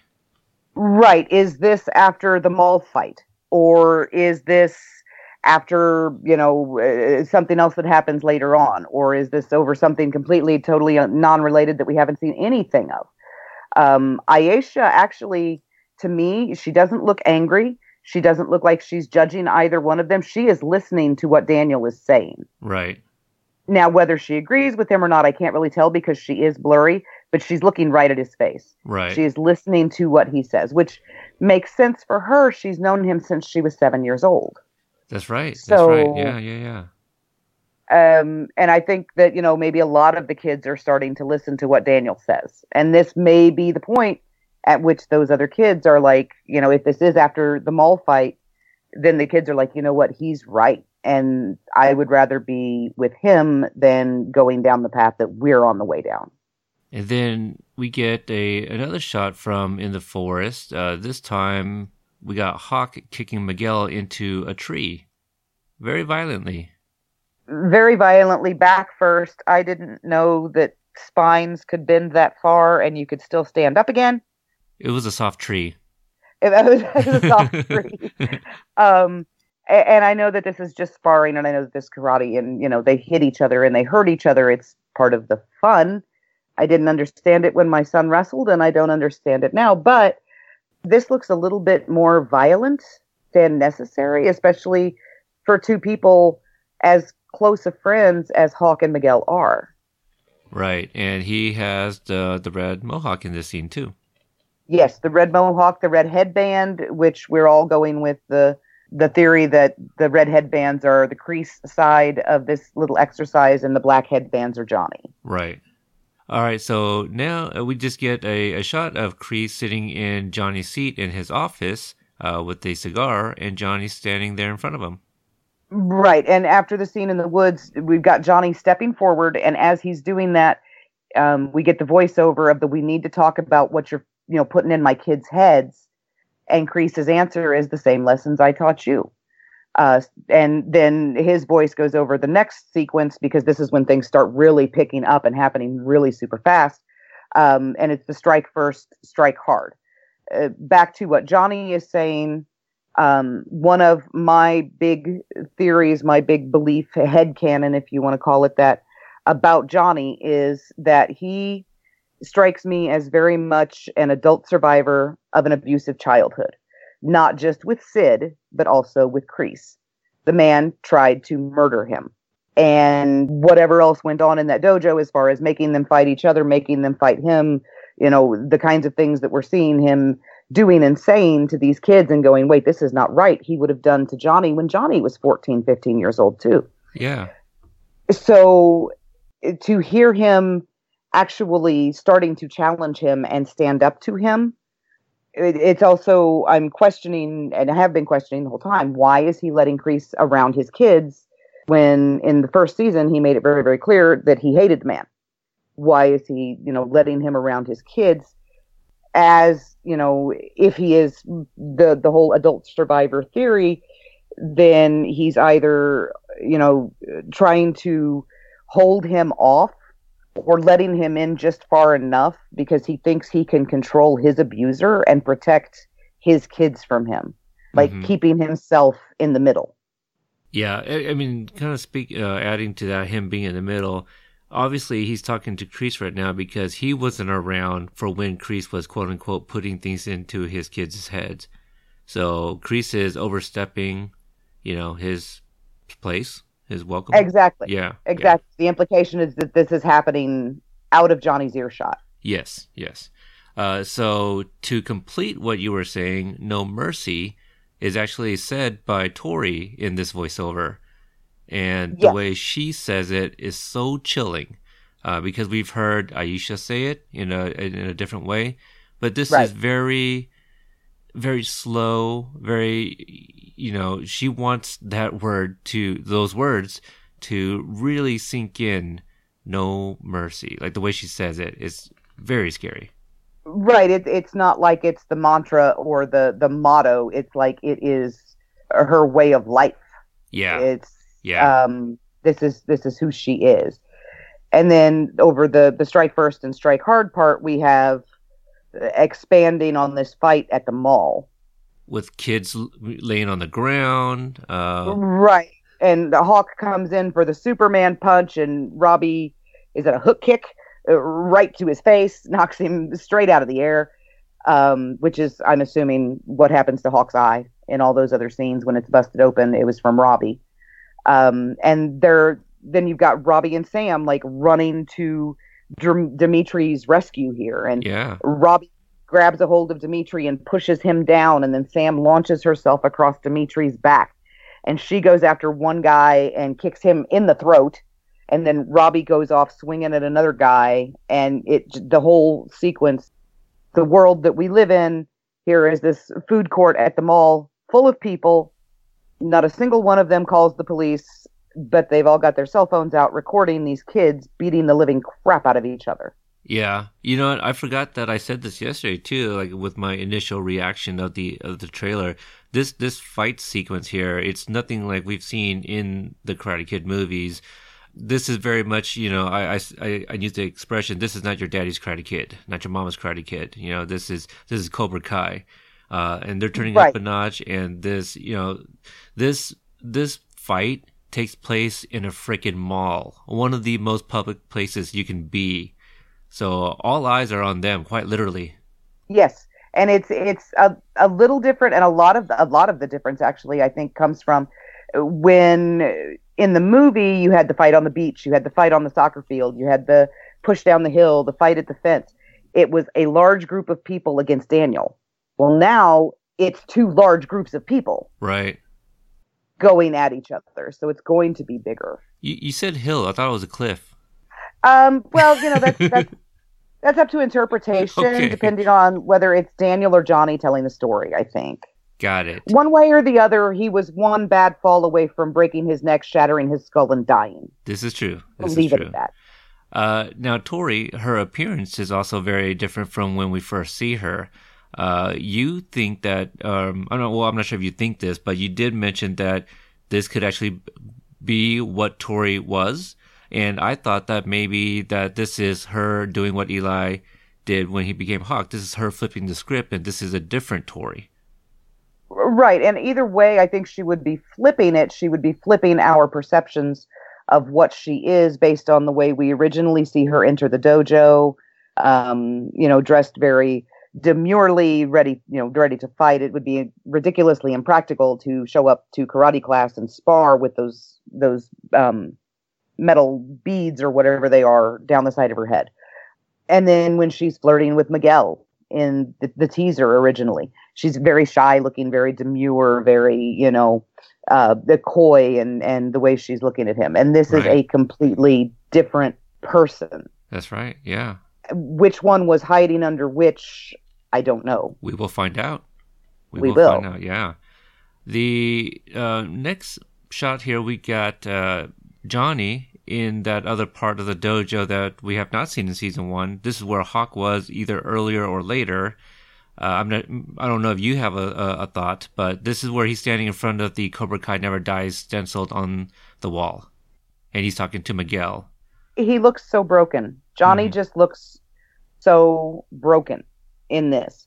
And I know it's only, you know, like three or four frames of each of them, but their reactions, I think you know it- Johnny is in pain at this point, and he's talking to Miguel, and it's entirely possible that Miguel is the only one of his kids left that he really, really trusts, because he knows who Miguel is. Right. And you know the the interesting thing, the dynamic when the show first started, you know, you had Johnny and Daniel being who they are, and then you had Miguel was very much Daniel, and Robbie was very much Johnny, and they turned them into themselves.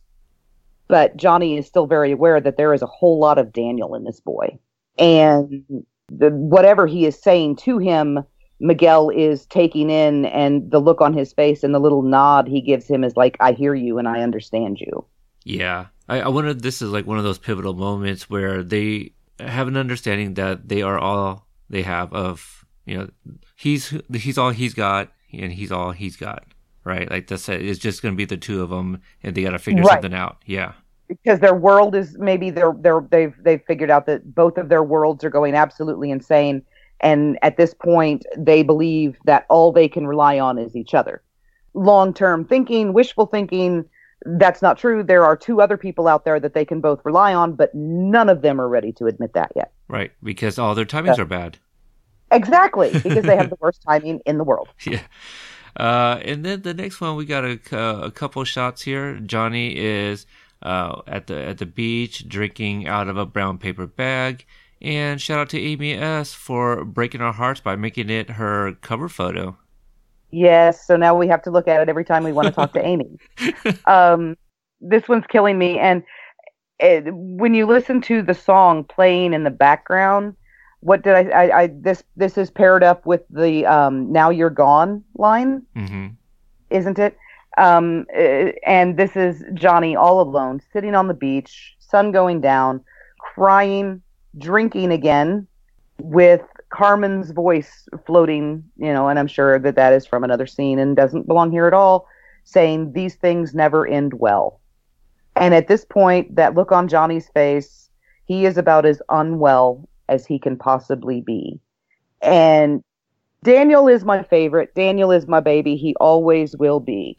But Johnny has the ability to break my heart into a million little shattered pieces with one look. Yeah, And that's the look.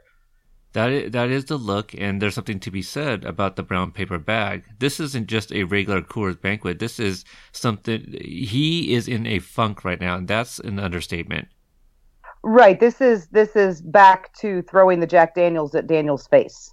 Because that's most likely, I'm guessing, what's in the brown paper bag is another bottle of Jack. Oh, wow. He's back into the hard stuff. He's not just sipping the beer anymore. Okay, very interesting. Yeah, I, I thought maybe it was like a maybe not a forty, but I, I didn't even think a hard A. But you could be right. Yeah. Well, I, even a small bottle, I guess it could have been it. I, I don't know. I didn't even think about Yeah. that. Yeah. All right, and then let's talk about this uh, running towards one another. I think they're about to run and, and hug each other in the middle of the hallway. We got Robbie and Miguel. Or am I misinterpreting that? Is that not what's going on? No, but we do need to go back to the one before because that's where Johnny says this is not how I, not how I taught you to fight, Ah, and that's so- a big one. So this is probably right after Miguel gets kicked up against the tree. It's it's definitely during that sequence on the mountain. Um, his headband is already gone.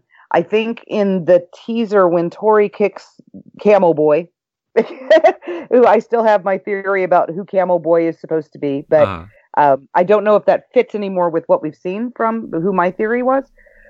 I think he still had the headband on then, but it's gone now. And Johnny has kind of pulled him to the side. There's no one else anywhere near them that we can see. And he's just looking at Miguel and he's like, This is not how I taught you to fight. Uh, Yeah. So at, at, at this point, from what he has seen from the kids on the mountain, I'm guessing this is where he starts questioning just exactly who has been putting what in his kids' heads where did it come from? Because this is not what I taught you. Who taught you this? Oh yeah, and this is a complete you know contrast. eh, it's opposite of what we just saw previously, where they were in the dojo together and that understanding. You know, right, Miguel, right. Miguel's and upset. Johnny's, yeah, Johnny was reaching out, and Miguel was understanding in return. This is much more back to the beginning, where he was chastising them about the way they treated Robbie at the tournament, hmm and Miguel is a bit more defiant, like he was then. Yes, yes, absolutely. Uh, and then the hug it out moment in the in the hallway. No, That's one way to describe it. I, I'll I'll say the, the the scene that you know you've got showing right now. First thing I notice is when did Miguel start color coordinating his shoes with his shirts? Uh, because I don't know very many poor kids that you know have salmon Nikes that they can just snap out because they're wearing their salmon sweatshirt that day. well, perhaps, Uh, perhaps Cobra Kai has been endorsed, you know, and uh, they're they're getting a little kickback, maybe. Very true. um, I, I think it's it's it's worth noting the differences in the way they're running. Robbie is not yelling. He's not making any noise whatsoever. Right. Um, no one that he is running past has any idea why he's doing it. He's just bolting down the hallway toward something as fast as he can. And then Miguel coming from the other direction, screaming, hey, shoving people out of his way, uh, trying to get to whatever he's going to.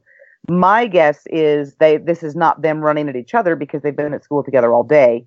This cannot be the first time they've seen each other. I think there is something massive going on in the middle that they are trying to either break up or be part of. Um, and my guess is it's the fight between Tori and Sam. Yeah, and one thing to note as well is Robbie is not wearing his backpack that we saw him wearing earlier. Uh, No, Yeah. which would imply that he's you know bolted out of a room and and you know left it behind somewhere um, because it's it's completely gone. or perhaps that uh, he was ambushed somewhere, his backpack was taken off, and he knows that something's going down and is running to that. I didn't even think about that. That somebody Yeah. was messing with him while they were messing. Oh yeah. yeah. And then Miguel just happens to be there with his bad timing as well and doesn't even know what's going on. Oh, I'm getting the chills. right. Because it's, it's the universe of bad timing. Yes. That's all it is. Uh, so next couple shots, we got the boys, uh, with, uh, a couple shots of their own, really. We got Daniel kicking the big heavy on the beach and also, if you look at that one, you can see um, Robbie. It, it, it may not be that particular frame, but Robbie is standing off to the left of him, kind of crumpled over. I don't know if this guy has thrown him, if Daniel has already done something to get Robbie away from him, but Robbie is off to this guy's left. it could Um, be. I- I'm thinking like, um, what was the, what was it when Miyagi comes and saves Daniel? Doesn't he do something so that, you know, oh God! If they do that, I'm gonna lose it. yeah, Chozen throws Daniel at Mr. Miyagi. yeah. So, He throws it at him. And then Mr. Miyagi catches him to keep him from taking a, a header into a giant rock and turns his back on Chozen. And that is the only time and the only person that ever lands a hit on Mr. Miyagi in any of the movies. And it's when he had turned. his back turned, yeah. helping Daniel. So um, maybe something like that. Oh, gosh, yes. If they do that, oh my gosh. uh, Okay. So I'm already different from watching Ralph, you know, four feet in the air with his arms out. And yeah, so, okay. Whew. So, uh, almost a Billy, but Johnny punches some dude with gauge earrings, some really big ones, uh, inside a bar. Right. No idea who that person is. There's someone karaokeing over his shoulder. There's some dude with a uh, epically glorious beard at the bar. Um, and Johnny's just wailing on some guy at a bar Yeah, that's pretty for much whatever it. reason. Way out of context. And Yeah. so now we see more fighting in the hallway. So we got Tori and Sam. You know, Tori doing some spin kicks. Um, and then we also. and Sam's Neo. Yeah, pulling. Uh, shout outs to Carrie, uh, aka Right. Switch. There, you know, little, little Matrix there. Matrix reference. Yes. Yeah, yeah. Um, and then we have actor Khalil kicking character Mitch in the back, uh, also in the hallway. So at this point, I'm already assuming this is after the mall because at the mall, Khalil was with with Aedin, who plays Mitch. You know, so they were together. So now at this point, there's already that divide. Right. And I'm fairly sure that this is all happening on the first day of school because Robbie is there. And when we talked about, um, when we did the OG video, we were talking about whether or not, you know, Robbie would go back to school. Would he keep working for LaRusso? And I had said then that I figured that Daniel would not allow him to work full time since he's only 16 and he would make him go back to school. By this point, the fact that Robbie is in this high school says to me that not only is he staying with Daniel and Amanda, Shannon has actually granted them guardianship of him. Hmm, interesting. Okay. And this is all going to be that first day because there would be absolutely no way that any of this could happen this quickly and this hugely in the week and a half between um, Monday, May 21st, and the end of the school year. Right. It- yeah. It's not even going to be possible. It has escalated for sure. Yes. And I don't know how tall Khalil is, but it looks like he got up pr- high enough to you know to kick uh, Aedin here in the back. Oh, Between the shoulder blades, he's got some height on that kick, most definitely. And when he comes back down, you can see the height difference. He's Yeah. like a foot and a half in the air. yep. So that's impressive. Yeah. That's that's very impressive. I think I'm going to like that boy. yeah. That's some, lot. some power there. Yeah, I think I'm going to like him a lot. Um, I feel like there was something else that I kind of commented on uh, about the the hallway here. Oh yeah, actually, um, we I think we figured out that there's only two staff members in the school: the biology Yes. teacher and Counselor Blatt. Yes, because this this fight starts at Sam's locker. I'm assuming it's it's near where she and Robbie were. It looks like this. You know, I mean, it's a it's a hallway with lockers in it, but it, it starts out in the hallway, and then at some point they go either up or down the stairs uh, to where they're fighting when Tori brings the the bracelet around. And just a side note on the bracelet, she I'm a mother of children that have gone through the public school system. She shows up to school with that bracelet on her wrist. She's dress coded and out the door in five minutes. You are not allowed to wear spikes on your clothes or as jewelry because they are weapons. Right. And what does she use it for? A pair of spiky brass knuckles. Go figure, we all thought that the spike rule was stupid because who's going to punch somebody with their spike bracelet? Yeah. Well, well, her. I mean, Counselor Blatt is clearly busy, so she couldn't be security either.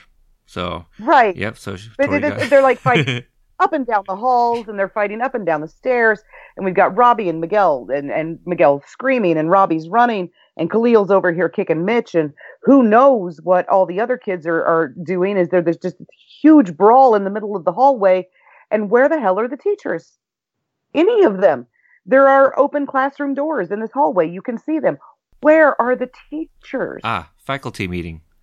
and how many of these kids survive the first day of school because i'm sorry every single one of these kids is getting suspended Yeah.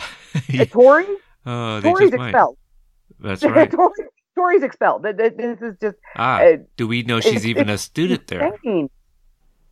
Oh no, we don't. Yeah. So, uh, because you know, I I don't I don't know California. Okay, let me throw that out first. When we saw Tori earlier, when you know before she does the flip to Miguel and you know all of that, she's wearing a shirt that says Santa Cruz. I don't know how far that is from Reseda or Encino, any of that. I have no idea. Yeah. So That would be a question for Amy. yeah. So uh, that that could be something. You know what I mean? Like that shirt that she was wearing that can clue her in from the area she's from, and perhaps that she didn't move. She was just there to join Cobra Kai, and maybe she's not a student there, but she is there to get Sam. That's a way around the dress code violation. Yeah. So, or I I know the answer, but I'm going to ask it anyway. Are you ready for the last sequence of the trailer? I am I am never ready for this last scene ever. I, I won't be the day it airs. I won't be a year from now. I will never be ready for this scene. So I'll set it up. You know, it, Okay. it, it um it takes place in Johnny's apartment. Daniel and Johnny about to bring it on, as Johnny says. You know, they're they're about to get down here and and uh and dance. But uh Johnny's front door is open. I don't know if da- Daniel came in and left it open. Did somebody run out of the front door? But I did make this comment uh to you yesterday that what if you know the Daniel's head snapping backwards after that kick? What what if this is something in the heat of the moment that Johnny just kind of imagines in his head, and then he snaps to reality, and you know what? I'm not I'm not gonna do it. Um, I, I, I'll say the same thing now that I said then. God, I hope you're right. Um, and that this is second season's version of the pretend you're going to hit the guy, but don't actually hit him. Right? Just uh, Um, well the, that the make the, right? make yeah, the yeah. fist, but don't punch someone. That's right. If this is all taking place in Johnny's head, that I can deal with. If this is taking place in reality, I don't know what I'm going to do.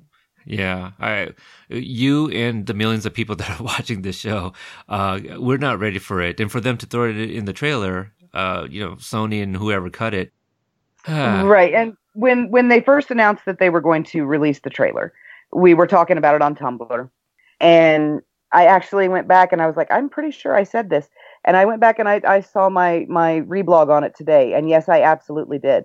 I said there's only one scene that I am afraid is going to be in it. As long but and, and then I said something along the lines of, but there's no way they would put that scene in the trailer. And then they did.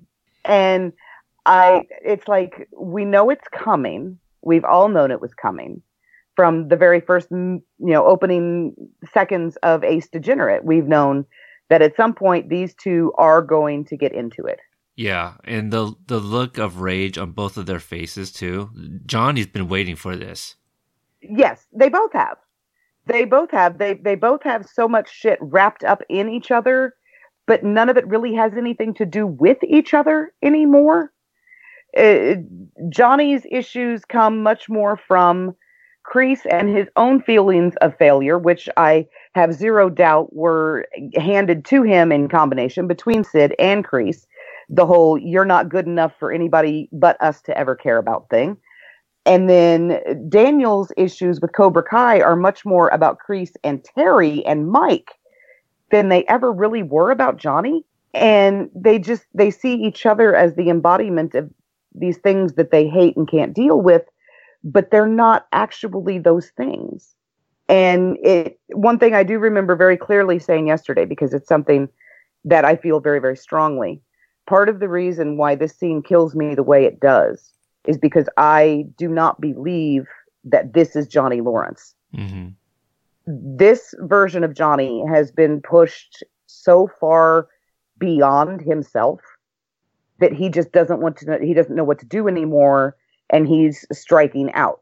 And Daniel at this point has to be so full of fear and frustration and these horrible memories and they've both got PTSD like whoa and I know Daniel is not Daniel because this is not Daniel but for them to reach this point and what has to have happened to them to push them this far scares the hell out of me right so that's my big speech also note that at one point Daniel is having a hell of a hard time standing up straight and he still stands up and pulls his fists back. Yeah. Because uh, Daniel LaRusso doesn't have to be able to stand up to fight. He's just a stubborn little shit and he's going to fight no matter what. I like it. I like it. Uh, this trailer was everything. Um, I feel bad for those that decided to skip out on it because they don't want spoilers. But uh, definitely some really amazing things to come for sure. And I don't know if anybody's ready for it as much as we want to say April 24th can't come soon enough. Absolutely, it cannot. And I really need to. I really need to know that uh, the, the the scene that they cut it off on infuriates me because the way Daniel's head snaps back is not healthy for any 49 year old on the planet. I don't care who you are. And I, I I really need to know that he gets back up from that really really quickly. I need to know that. But yeah. So everybody knows, tweet at her. no, don't. Don't. Okay, never mind. Don't spoil it. Nope. I'll find out when everyone else does on April 24th. So, um, yeah, very exciting stuff. Can't wait for season two. Uh, so now we're going to get into our listeners' feedback or members' feedback rather, because uh, I don't think uh, everybody's a listener. But um, this is from our Facebook group page, uh, which you can go on Facebook and search www period cobra kai period tv a and b group if this is something that might interest you consider joining our group uh, the words period are also spelled out just shoot us a request and we'll grant you access uh, but i post threads and things of that nature for you know kind of a one-stop shop for like a specific topic or discussion and we have uh it, it was a very lively uh, interaction i think in this particular thread yeah, it really was. There's a lot of people had a lot of thoughts. Go figure. Oh, a lot of thoughts, and you know, I asked them to keep it brief too because we didn't want to spend an hour reading them. Um, but uh, with the first comment here is from Bobby W. He says, From day one, I said that I thought Johnny and Daniel would have to join forces against Kreese. And just from the little bit that we see here, I think, I mean, I think it's a good idea. I don't think they have to, but I think it's a good idea too. Oh, I think they have to. I just don't think they're ready to admit that yet. Sure, sure. You know, I was thinking about something um, earlier today, and kind of just touching back on that that last sequence. Um, even if it's not a a dream, you know, or a uh, kind of a daydream of Johnny's where he kicks Daniel in the head. What what if that was real? Do you think we could see the return of the drum technique used by Daniel? If you were to take my two biggest fears about that scene and put them into words, my first biggest fear, or the, the, the second biggest fear, I guess, would be that Johnny is going to hurt Daniel my biggest fear is that Daniel is going to hurt Johnny. Right. Because uh, of the two, legitimately, honestly, one of them has the ability to kill people with his bare hands, and it's not Johnny. Mm-hmm. So I don't want to see him go that far at all. Right. And I, I can't imagine him going that far, obviously. And no, I can't. Not, not, with Johnny has the lead. right. That's not Daniel. He couldn't bring himself to kill someone who was trying to kill him. Right. Um, I, I don't want to see them hurt each other at all. Which okay, so we're I think it's safe to assume that he will not kill Johnny.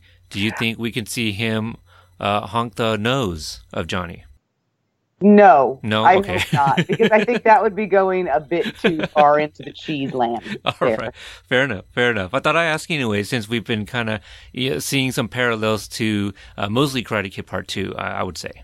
Right, but I understand why you asked the question. But Sure, God, sure. All right, next comment was from uh, Rick Rick Rick, and his comment is Kreese is real and he is spectacular. Um, one of those agree, statements is true, right? Right. One, I will agree with the first half of that statement and disagree with the second. Although Martin Kove is spectacular, I, I do not feel the same way about John Kreese, obviously. Sure, sure. Spectacular is a word, and John Kreese is something. Uh, real, I agree with as well. Mm-hmm. Yes. Next one comes from Amy D. Just emotional from the trailer. The fights are amazing, but you can see from the emotions of the characters running so high, almost to the breaking point.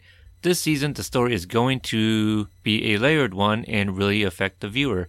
Uh, yes, because we've already been affected by the trailer.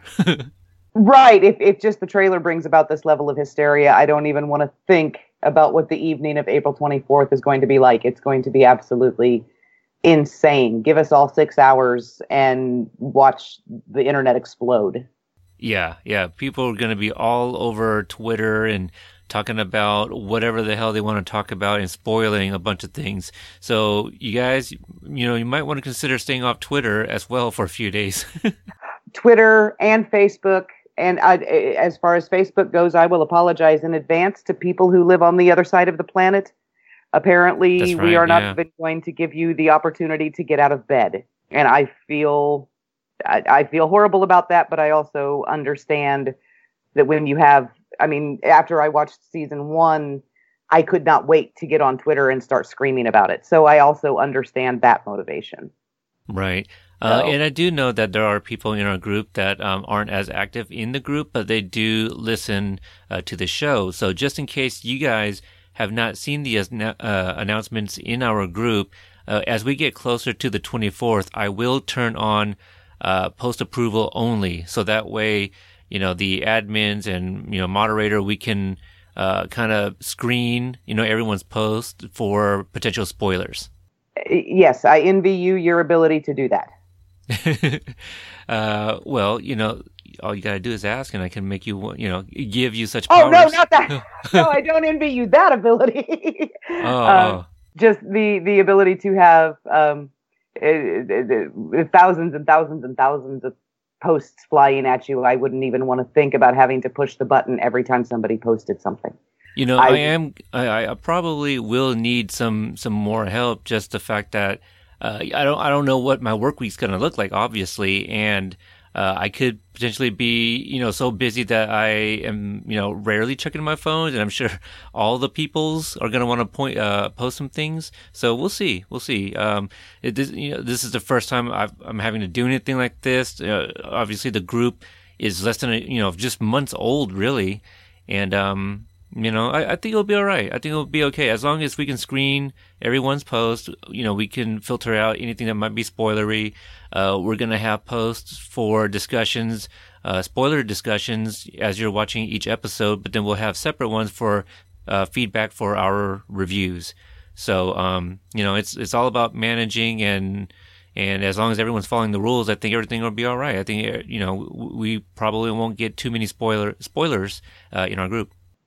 Right. And um, personally, I'm already known as that Miyagi Do bitch in a few places on Facebook. So I have proud. no problem becoming it, you know, becoming that in other places too. I, I wear that crown proudly. So. Yeah. Yeah. Damn Cobros. All right. All right. Uh, next one to you. Kaz M. Like everybody else who watched the trailer, my jaw reached ground zero. I am happy to see Daniel bringing back his balance. When he referred to the students as kids, unlike Kreese, who called them soldiers, you can tell automatically what the Bonsai crew are up against a brutal storm that no umbrella can shield. Uh, I think Chozen's quote from Karate Kid 2, maybe trouble looking for you, is the theme here. Lastly, I'd like to hear Peter and Tom's input on how the cement training works.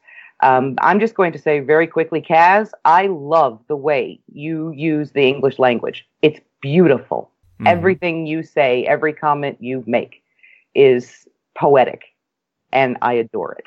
He he might be some type of writer. Um, he looks like if he's not a writer, he's becoming one very quickly.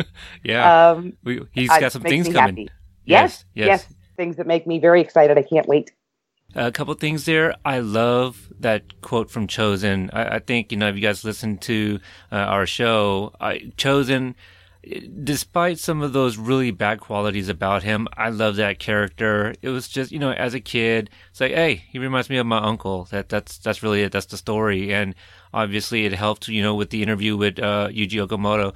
It, it, I think he was having fun, you know, kind of reminiscing a little bit, getting nostalgic with us. Um, that's one of my favorite interviews. If you guys missed out on that, go back and check that out. Uh, secondly, Tom was not able to join on this episode for the obvious because of spoilers. But uh, Brianna, you and I, we did kind of give our thoughts a little bit on uh, the cement training. So I don't know right. how close we were to what's going on, but I think teamwork is the idea there teamwork and either that or turning them all into statues that Johnny can stand around the dojo at various intervals. I like it. Uh, and uh, one last thing, you know, and we'll move on. Uh, Kaz, give him a follow on Instagram, cyberpunk underscore chill. I don't know if it's chill or chills, but uh, he's got a lot of great content, videos, uh, art, and things of that nature. Uh, he does some YouTubing as well, so check him out. Incredibly talented. Incredibly very, talented. Very, absolutely. Uh, so I'm glad he found our group and uh, contributes uh, quite a bit. So uh, more more reason to join the group, really. Absolutely. The more content, the better. That's right. Uh, the next one is from our Italian friend Chiara C. Uh, she says, This trailer is fantastic. These authors are superb and the cast is perfect. The premises for the new season are excellent. It will be a masterpiece.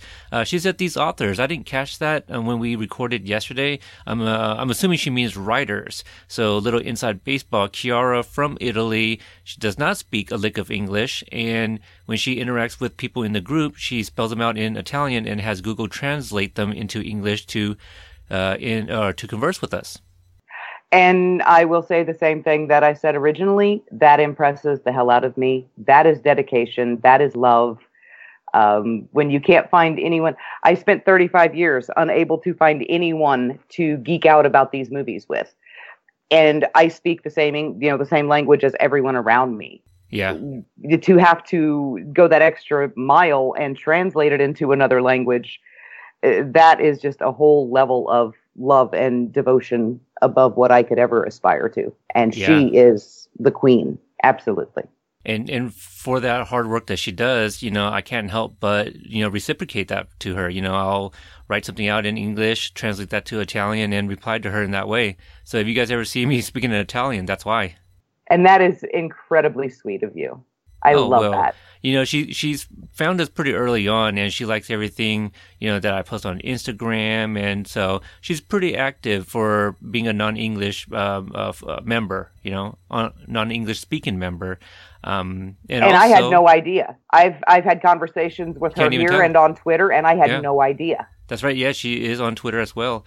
Um, and also, uh, Rick uh, at one point was asking the group to submit videos to, you know, make this little uh, "You're the best." And I didn't know at the time, but it was actually a tribute to the group and our podcast. So, you know, shout outs to Rick, Rick, Rick, Rick, Rick.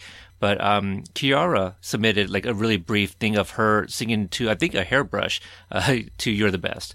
So, again, That's fantastic. I Yeah. love that video. I love Yeah. that video. It's a you great and Matt, video. you and Matt are the you and Matt Lewis are the stars of that video. Absolutely. Oh yeah, the shout out to Matt Lewis, yeah, for for being a good sport and and submitting a little something too. He he was really rocking out, wasn't he? He was. Absolutely. Well, Chairman be- Ron. That's right. He used to be in a band. Um, all right, next one to you. Michael M. Still speechless. My heart races every time I watch it. The high school fight in the hallway is the last episode. Mark my words. Um, right, I think I have a tendency to agree with him. If it's the cruel summer, then I think it makes sense that we start with the last, you know, the end of, of school and and end with the beginning of school. It makes sense. right, right. Um, and I may be spoiled to that. Uh, maybe you know because sometimes people, m- maybe one person in particular, likes to screenshot me things from IMDb and and screw things up for me. Um, so you know if that's something that you you think might be a good idea, please do not do that because you know if I want to see who's in certain episodes on IMDb, I'll look it up myself. But um, I have reasons to believe that you know Michael might be right. Oh, Yeah, I'll leave it at that. You know, you, you guys know how to search things yourselves, so if you so want to stay look off for it, IMDb until April 25th. I, I would agree with that. Yes, yes, because some some of the cast has already been listed in there. So Oh, I thought they weren't doing that because they didn't do that last year until May May like third or fourth. I wonder who controls that, though. You know what I mean? Like, I wonder if the actors themselves can also input themselves in there. I don't know, or if it's Yeah. public. Is it like a Wikipedia thing? Is it public input? I I don't know. I I'm thinking like maybe if they had IMDb Pro, they might be able to. But Oh, I I'm not very familiar with um, having that. So yeah, I don't want that level of of knowledge of the episodes in advance. Definitely, right, right, because that that is spoiler. right, massive. Yeah, yeah. Uh, next one comes from Amy S. Uh, she has a little note, a little letter for Johnny. Uh, Dear Johnny, please don't hurt Daniel, but also I'm super, super into how high you can kick, and I look forward to you punching that guy in the bar. Like, a lot. Thanks. Bye. I really wish she said that into the audio clip. Oh, I I wish she had. I would her, her cute little voice with that bye. Oh my gosh, that would be adorable. Uh, yeah, which, by the way, you guys, um, if you want to send in a voicemail, not only can you send a voice clip to our email, but we do have a phone number that goes straight to a voicemail. Um, ever since I started, well, when I remember to pimp it out, uh, I think I've had three or four people call and just hang up. You know, because I get the notifications when people hang up too, and I have the phone numbers. I'm just like, oh, who are these people? Oh, I had no idea. That's awesome. just leave a message. Yeah, Uh, it's a Google number. I got the Reseda area code eight one eight. Um, gosh, it's been a while already. I forgot the is it two six five or it, it's in the show notes if you guys want to check it out. But I do remember it ends with eight six eight four. It's the years Karate Kid two and one respectively were released. So I'm trying to make it easy. Yeah, Not so a nerdy phone number at all. No, not not at all. It's either two six five or four six five. But just check the show notes if that's something you'd like to do. If you leave us a voicemail, I'll play it on the show. So. Okay. Uh, Amy continues, all of the above are real feelings, but this was my legit immediate reaction as I watched. And she got some timestamps too, and my apologies, I wasn't able to pull up the trailer and kind of describe what was going on, but I think we can kind of get the idea from what she says uh, at these timestamps. Right. At 12 seconds, I screamed yes. At 47 seconds, I ne- nearly started crying. At 105, I laughed. At I bet 120 that's the the wax line. Oh, that could be it.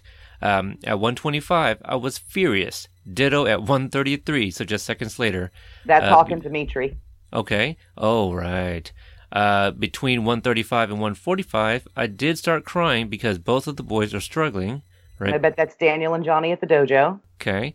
At 153, I swooned a little. You get it. That's Johnny getting drunk on the beach. That's the damn cover photo on her Facebook. Uh, and also at 205, I am just fucking dead. DNR. Do not resuscitate, from what I learned. Yes. And that is Uh, right. Yeah, yeah. And you know what? As you can tell from her timestamps, she had all the feels. All of them. Oh, every yes. every bit. Yeah, every last bit of them. Yes. Uh, Her her reactions run a little bit. Um, mine included, you know, more cursing and obscenities, and she instead of word. right, in, yeah, instead of instead of the just fucking dead, it was no, no, no, no, no, Johnny, no, whole lot of that. Um, Mm, Yeah, I think Amy and I are kind of each other's spirit animals at this point. yeah. uh, next from Dan A. The best of the best can't compare to the rest. A little rhyme there. He must be related to Dr. Seuss, right? Because we're connecting everybody. There we go. Yeah. Oh, exactly. He wrote a, a very simple poem, so therefore he is Dr. Seuss's great grandson. I I think you're right. I think we're right. Uh, next one comes from Donald Donald Rice. You know, uh, the original Johnny Lawrence's name. I know I screwed that up yesterday. yes, you did, but it was excellent the way you did it. Johnny LaRusso. Yes. Uh, I missed a kick. No. Uh, so he says, I loved seeing Johnny kick LaRusso. I can't get enough of Tori. Hawk is a natural villain, and I can't wait to see his character continue to evolve. Um, I disagree that Hawk is evolving. I think he is de-evolving. He's going in kind of a more animalistic direction than I ever would want to see Eli go. But right. Uh, he's definitely uh, Hawk is a natural villain. It, it's kind of strange because I, I don't know if they intended it this way or not. Um, but I'm kind of getting Hawk and Eli as two separate people inhabiting the same body, and I want Eli back because I'm not a Mm. real big fan of Hawk, but I love Eli. Mm, I wonder if we're going to get a, a similar scene that we did in Superman 3, where uh, Superman kind of fights the B- Bizarro Superman, you know? Was No. that three or four? It was 3. 4 Was was, three? Nuclear Man, yeah. Oh, okay, okay. It would be interesting to see like the showdown in the mirror, you know, like Yeah. a Lucifer, Sam and Lucifer thing from Supernatural. I believe when you. they're arguing at each other in the mirror. You've not I- seen that? I um, Supernatural is not a show I watch. However, Ah, I know that there was an episode that was very much like Back to the Future. several. Oh, oh, They, they, well, but they, they definitely they're the one specifically where Dean went back in time and met their parents as kids and like convinced his dad to buy their car and all of that. So yeah. okay, I might have to watch it just for that alone. Uh, I, I saw bits and pieces. I didn't watch the whole thing. oh, okay. Yeah, I, I think I don't know if somebody was telling me it was on, or I, maybe I was just channel surfing and just happened to land on that. You know, it was Density. I mean, Destiny. Um, There you go. Somebody got it. Dad jokes. I got them. Um, let's see here. Uh, he continues for you, or did you start? Did, No, Dorian T. got it. Okay. Um, at 13 seconds, Kreese has been training for the past 35 years to come back on top. This just proves how tough he really is. At 129, Kreese has found his new Johnny. At 135, Daniel's speech about destruction and disrespect hit me at my core. And I swear if I hear mind your own goddamn business, Daniel, I am going to scream because this time he's right. Without sounding like a preacher, I say this because I am studying karate and I am going for my senpai course. It was a very relatable scene because a sensei, sensei, why do I say that wrong every time? Hmm. Because the sensei should always bring out the best in their students, not the worst. Um, first of all, eh, give it up for the 72 year old man. Old man still got it. That's right. Absolutely. Yeah. Um, and I kind of, I mean, th- there's a reason that I challenged someone to debate a Daniel fan on the air. Um, Dorian's not the only one who's tired of hearing mind your own goddamn business, Daniel. Because Yeah. if Daniel minded his own goddamn business, we'd be minus three movies and an entire TV series. You, you know, I, I'm sure there's not. Um, I mean, there, there's people. There's a lot of people that aren't a fan of that. Uh, that saying. I do wonder the ones that might be a fan of those. Would they buy a T-shirt with such a saying? Let me know. Let me Um, know. You know what? As much as I adore Daniel and as big of a Daniel fan as I am, I might buy that T-shirt just because I think it's funny. Yeah, It yeah. is, and and the way he delivers it is is excellent. And the times that he delivers it at have always been like bang on, and they do make me laugh. And Do I, I, have any give it up. sayings? do you have any sayings? Yeah, I, I'm I'm I'm probably very vanilla. I, I I would think. I don't know if I have anything that I repeat. Yeah, I don't think you I'd like if if Tom were to have a catchphrase, it would be "Mind your own goddamn business, Daniel." Right. I don't think I have one. I don't know if you have one. I'm too boring. I don't have one yet either, but I've only done three of these. So I say absolutely a lot. I say um is um so do I. I say um and uh quite a bit actually. like dude. Same, same. The, the, the- you know what? I can see those on T-shirts. There you go. Yeah. All right. Okay. Uh, was that all of it? Mhm. That, I think that was okay. That was all of Dorian. The next one comes from Alex D. This trailer had my heart racing and my breath taken all at once. Yikes. that's that's pretty crazy. Uh, Right. I had to rewatch it immediately. What a great trailer. April 24th needs to come now. And sir, you're speaking to the preaching to the choir. Yes, absolutely. It needs to be April 24th. I need to wake up tomorrow, and it is April 24th, and then we can just get on with this thing. If I could just have a time machine that can take me to the future so I can watch it and come back in and uh, let you guys know what it was like.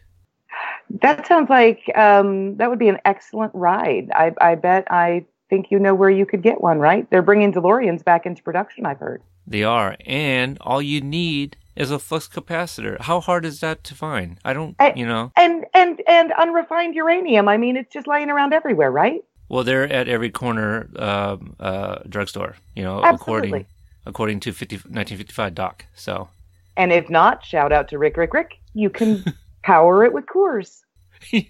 this is right. This is very true. Shout out to Rick's uh, meme. Matter of fact, it was just shared earlier today. We saw it.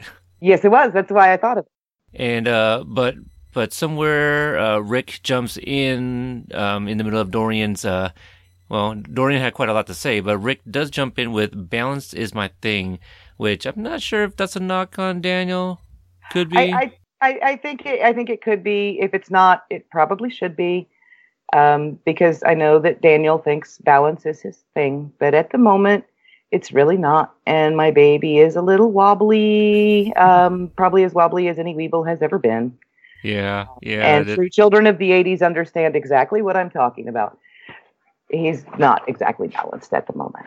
No, he's not. If anything, he's quite delirious. Uh, you know, when he was speaking with uh, Amanda, it might have been a little loopy. You know, with that uh, Samuel Adams.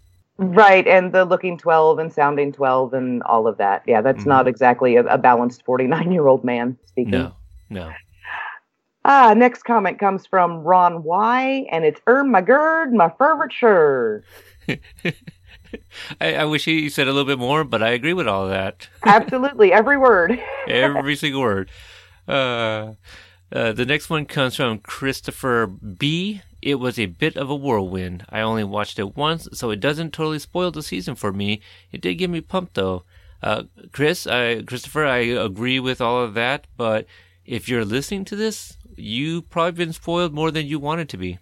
Potentially, then again, there's the very real possibility and probability wrong. that we're completely wrong about Yeah. everything that we just spent the last two hours saying. Yeah. Yeah, uh, let's. I don't know. Do we want to hope that we're completely wrong because then we're still surprised and, you know, that that we were wrong? No, because I really want your theory about the fight to be right. okay. I All want right. that to be like a, a, a drunken hallucination that Johnny's having. I don't want that to be real. Yeah. No. You know. It, yeah. We'll leave it at that. Uh, Um, then we got Rob S.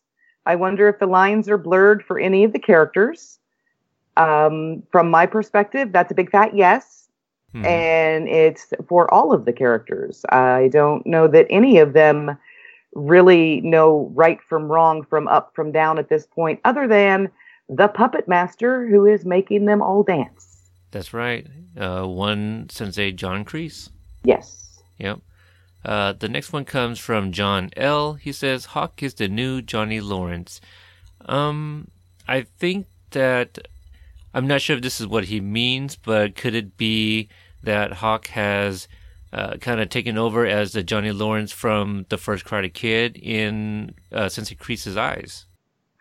I, I think it's possible if he's just talking about Kreese looking to restore his number one student, his favorite student, you know, someone that he can take under his wing and and mold into what he wants them to be. We know he is very adept at brainwashing children Uh-huh. to be something they're not. And since Hawk is already headed that direction, I could see that. Um, and then Kevin S replies, and I, I do tend to fall in line more with what Kevin says, more like the new Dutch. And I, I really think that Hawk is Dutch oh. 2.0. Right. Right. Uh, the next one comes from Jesse K. I know it's a trailer and it's supposed to be supposed to build tension, but I hope that all the Cobras aren't as far gone as Sam implies. Karate Cult. I hope there there are just as many or more Johnny Cobra as there are Kreese Cobra. I do agree with that. I do agree with him. Um, I think I, I hope that Aisha stays with Johnny. I'm really hope that Miguel does because if Johnny loses Miguel and Robbie both, I really don't think there's much hope for him of ever finding himself if he loses the two people that are most important in the universe to him. Um, I'd like to see Bert stay with Johnny. Mhm. I'd like, honestly, I want to see them all stay with Johnny right. because right. Johnny loves his kids. he does. They make him better. Yes, they make him a better man. Mm-hmm. and I it, the thought of Kreese having control or input into any of these children's lives just sets my teeth on edge. It's it's I- very scary. Them- Very yeah, I want them all to stay with Johnny. Yep. And then Susanna B, last comment. The fights look really intense. I'm a mix of excited and scared, and I'm sure the series cliffhanger will involve someone getting seriously hurt. But who? And unfortunately, she might be correct in all of that. I yeah, and that has been just from things that the big three have said that Hurwitz has said in Q and A's, uh, little things they've mentioned in interviews here and there that the fandom will riot if YouTube does not renew for season three. Um, that the last episode is is one that we'll be talking about for years. That they had just filmed one of the most brutal fights they had ever been involved in filming, and then Paul Walter Hauser's Instagram reaction of watching the season finale, where he's just got his eyes as big as saucers and his hand over his mouth, like, oh my God. I have never doubted that we are going to end season two with at least one character, possibly more, very, very hurt. And it's a toss up as to who it, it could be. I think it's interesting that Jon Hurwitz also used the word, you know, the listeners will, the viewers will riot, well, whatever the Yes. wording was, but he used the word riot. I wonder if that is a clue to anything. You know, is there a not a riot at school, but is there like a big brawl at school? You know, I mean, we kind of see a little bit of it. You know, maybe that's just the, you know, just scratching the surface a little bit. They have not shown us something even bigger, but Right. very There's scary. just- Um, I would say that definitely the riot does kind of line up with what we've seen going on at the school.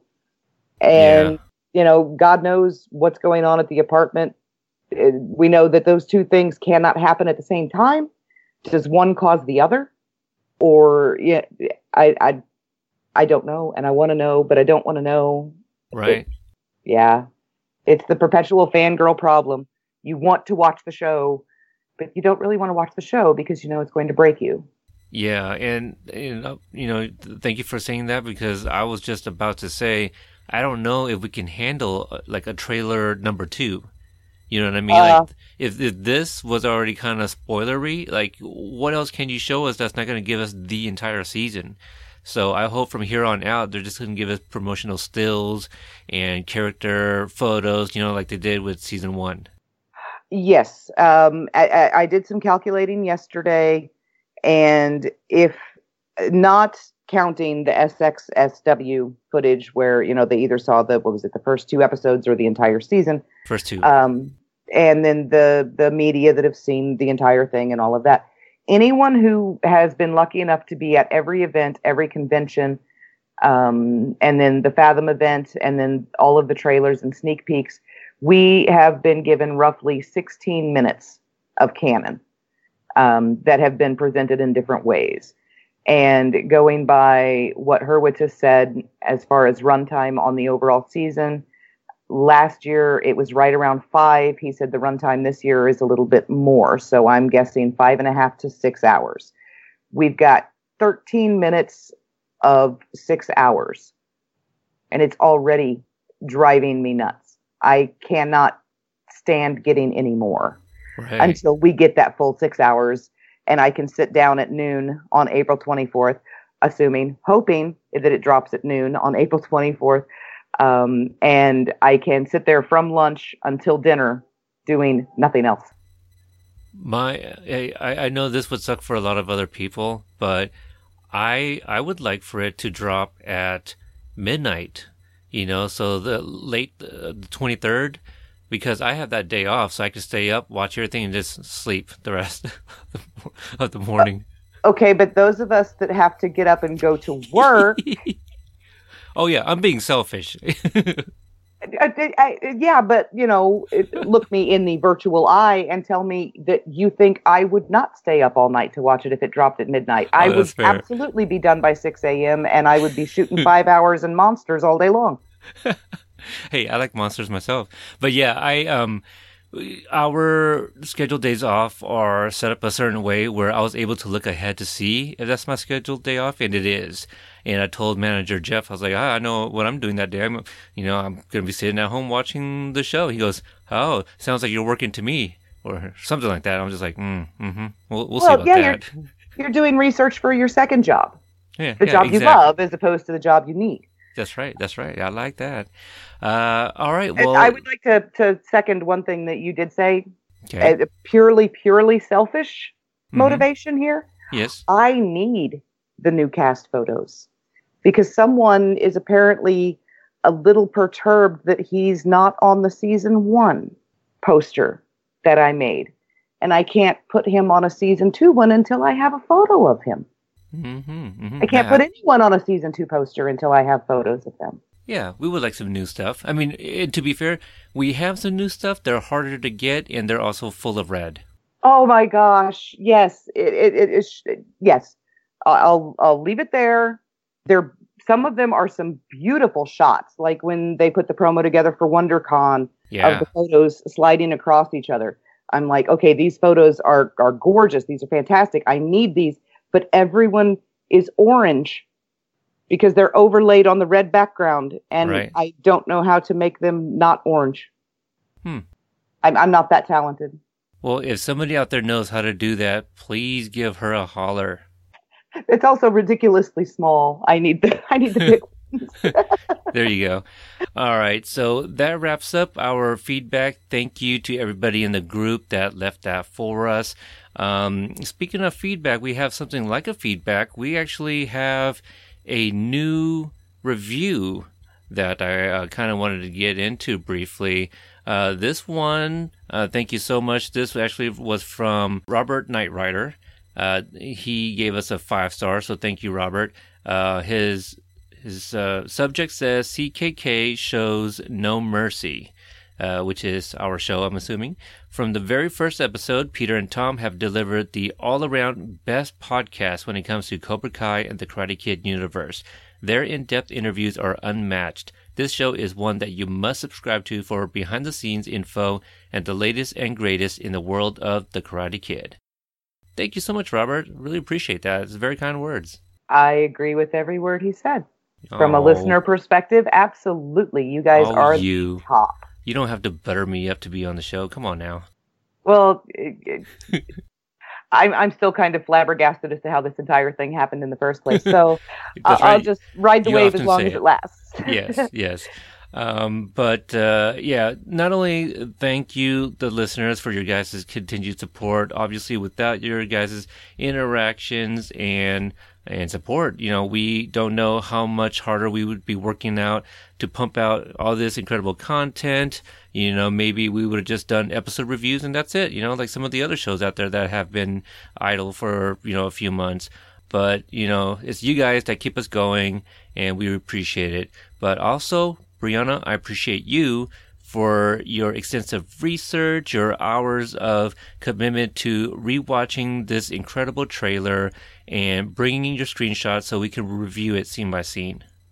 Well, you're welcome because that makes me seem like less an obsessive, raving fangirl and more someone who was doing it for not purely selfish reasons. That's right. It's Yes. research. That's it. Absolutely.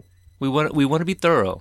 Absolutely thorough. And if we're going to be thorough and we're going to be talking about social media, congratulations on being retweeted by the fearless leader himself. That's right. That's right. I was uh, trying to start uh, a campaign. Is is there another uh, better word for that?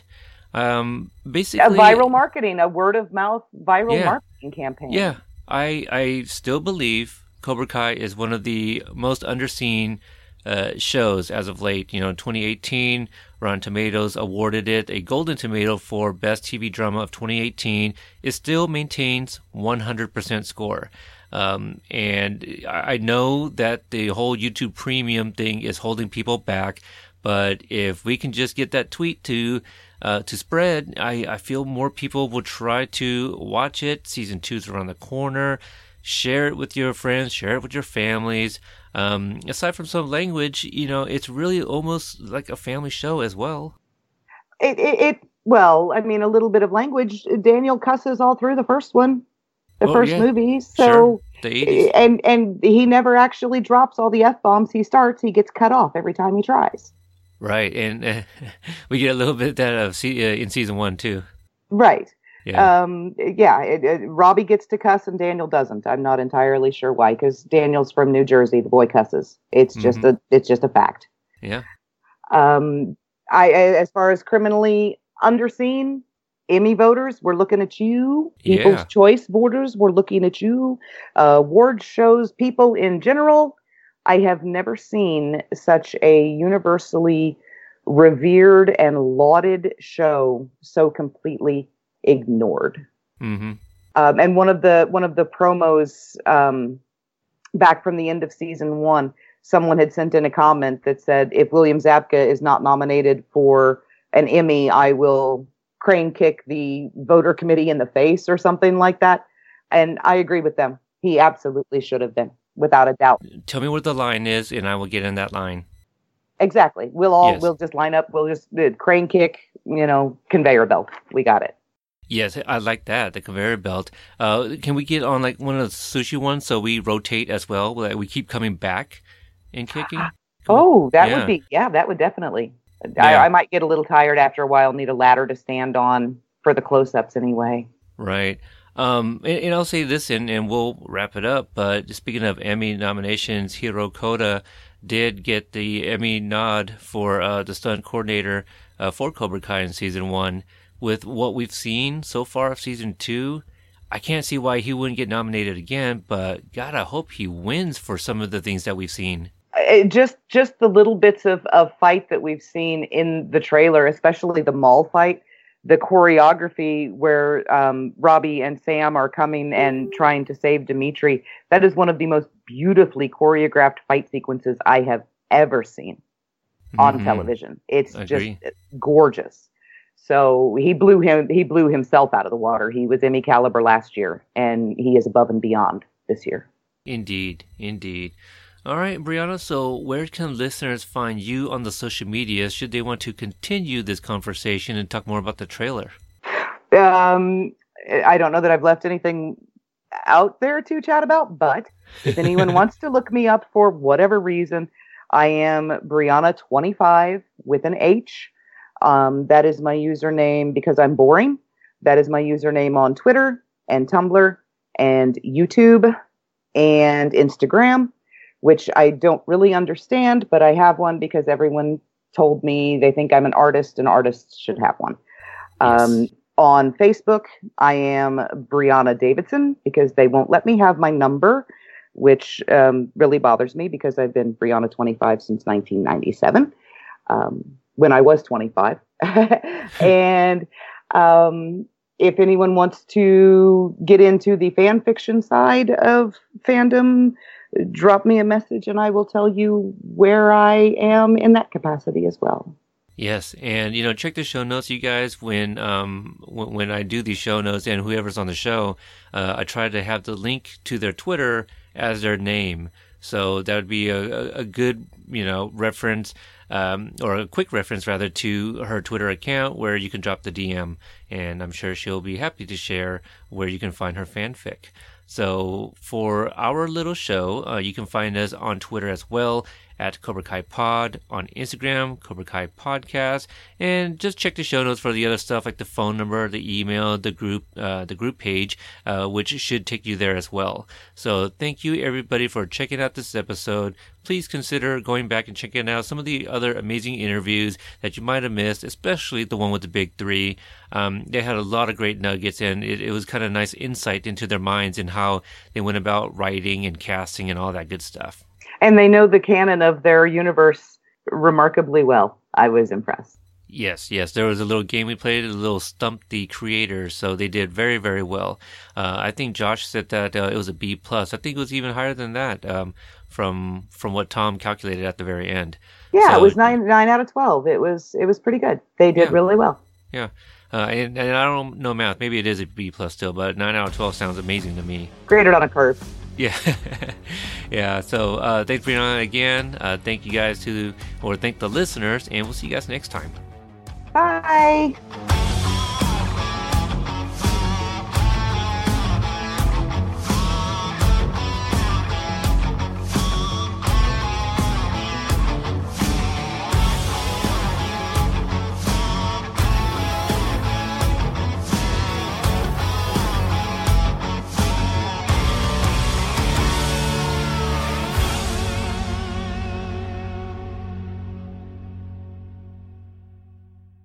Thank you for listening to the Court and Parts Podcast Network. To listen to more Court and Parts shows, visit courtandarts.com.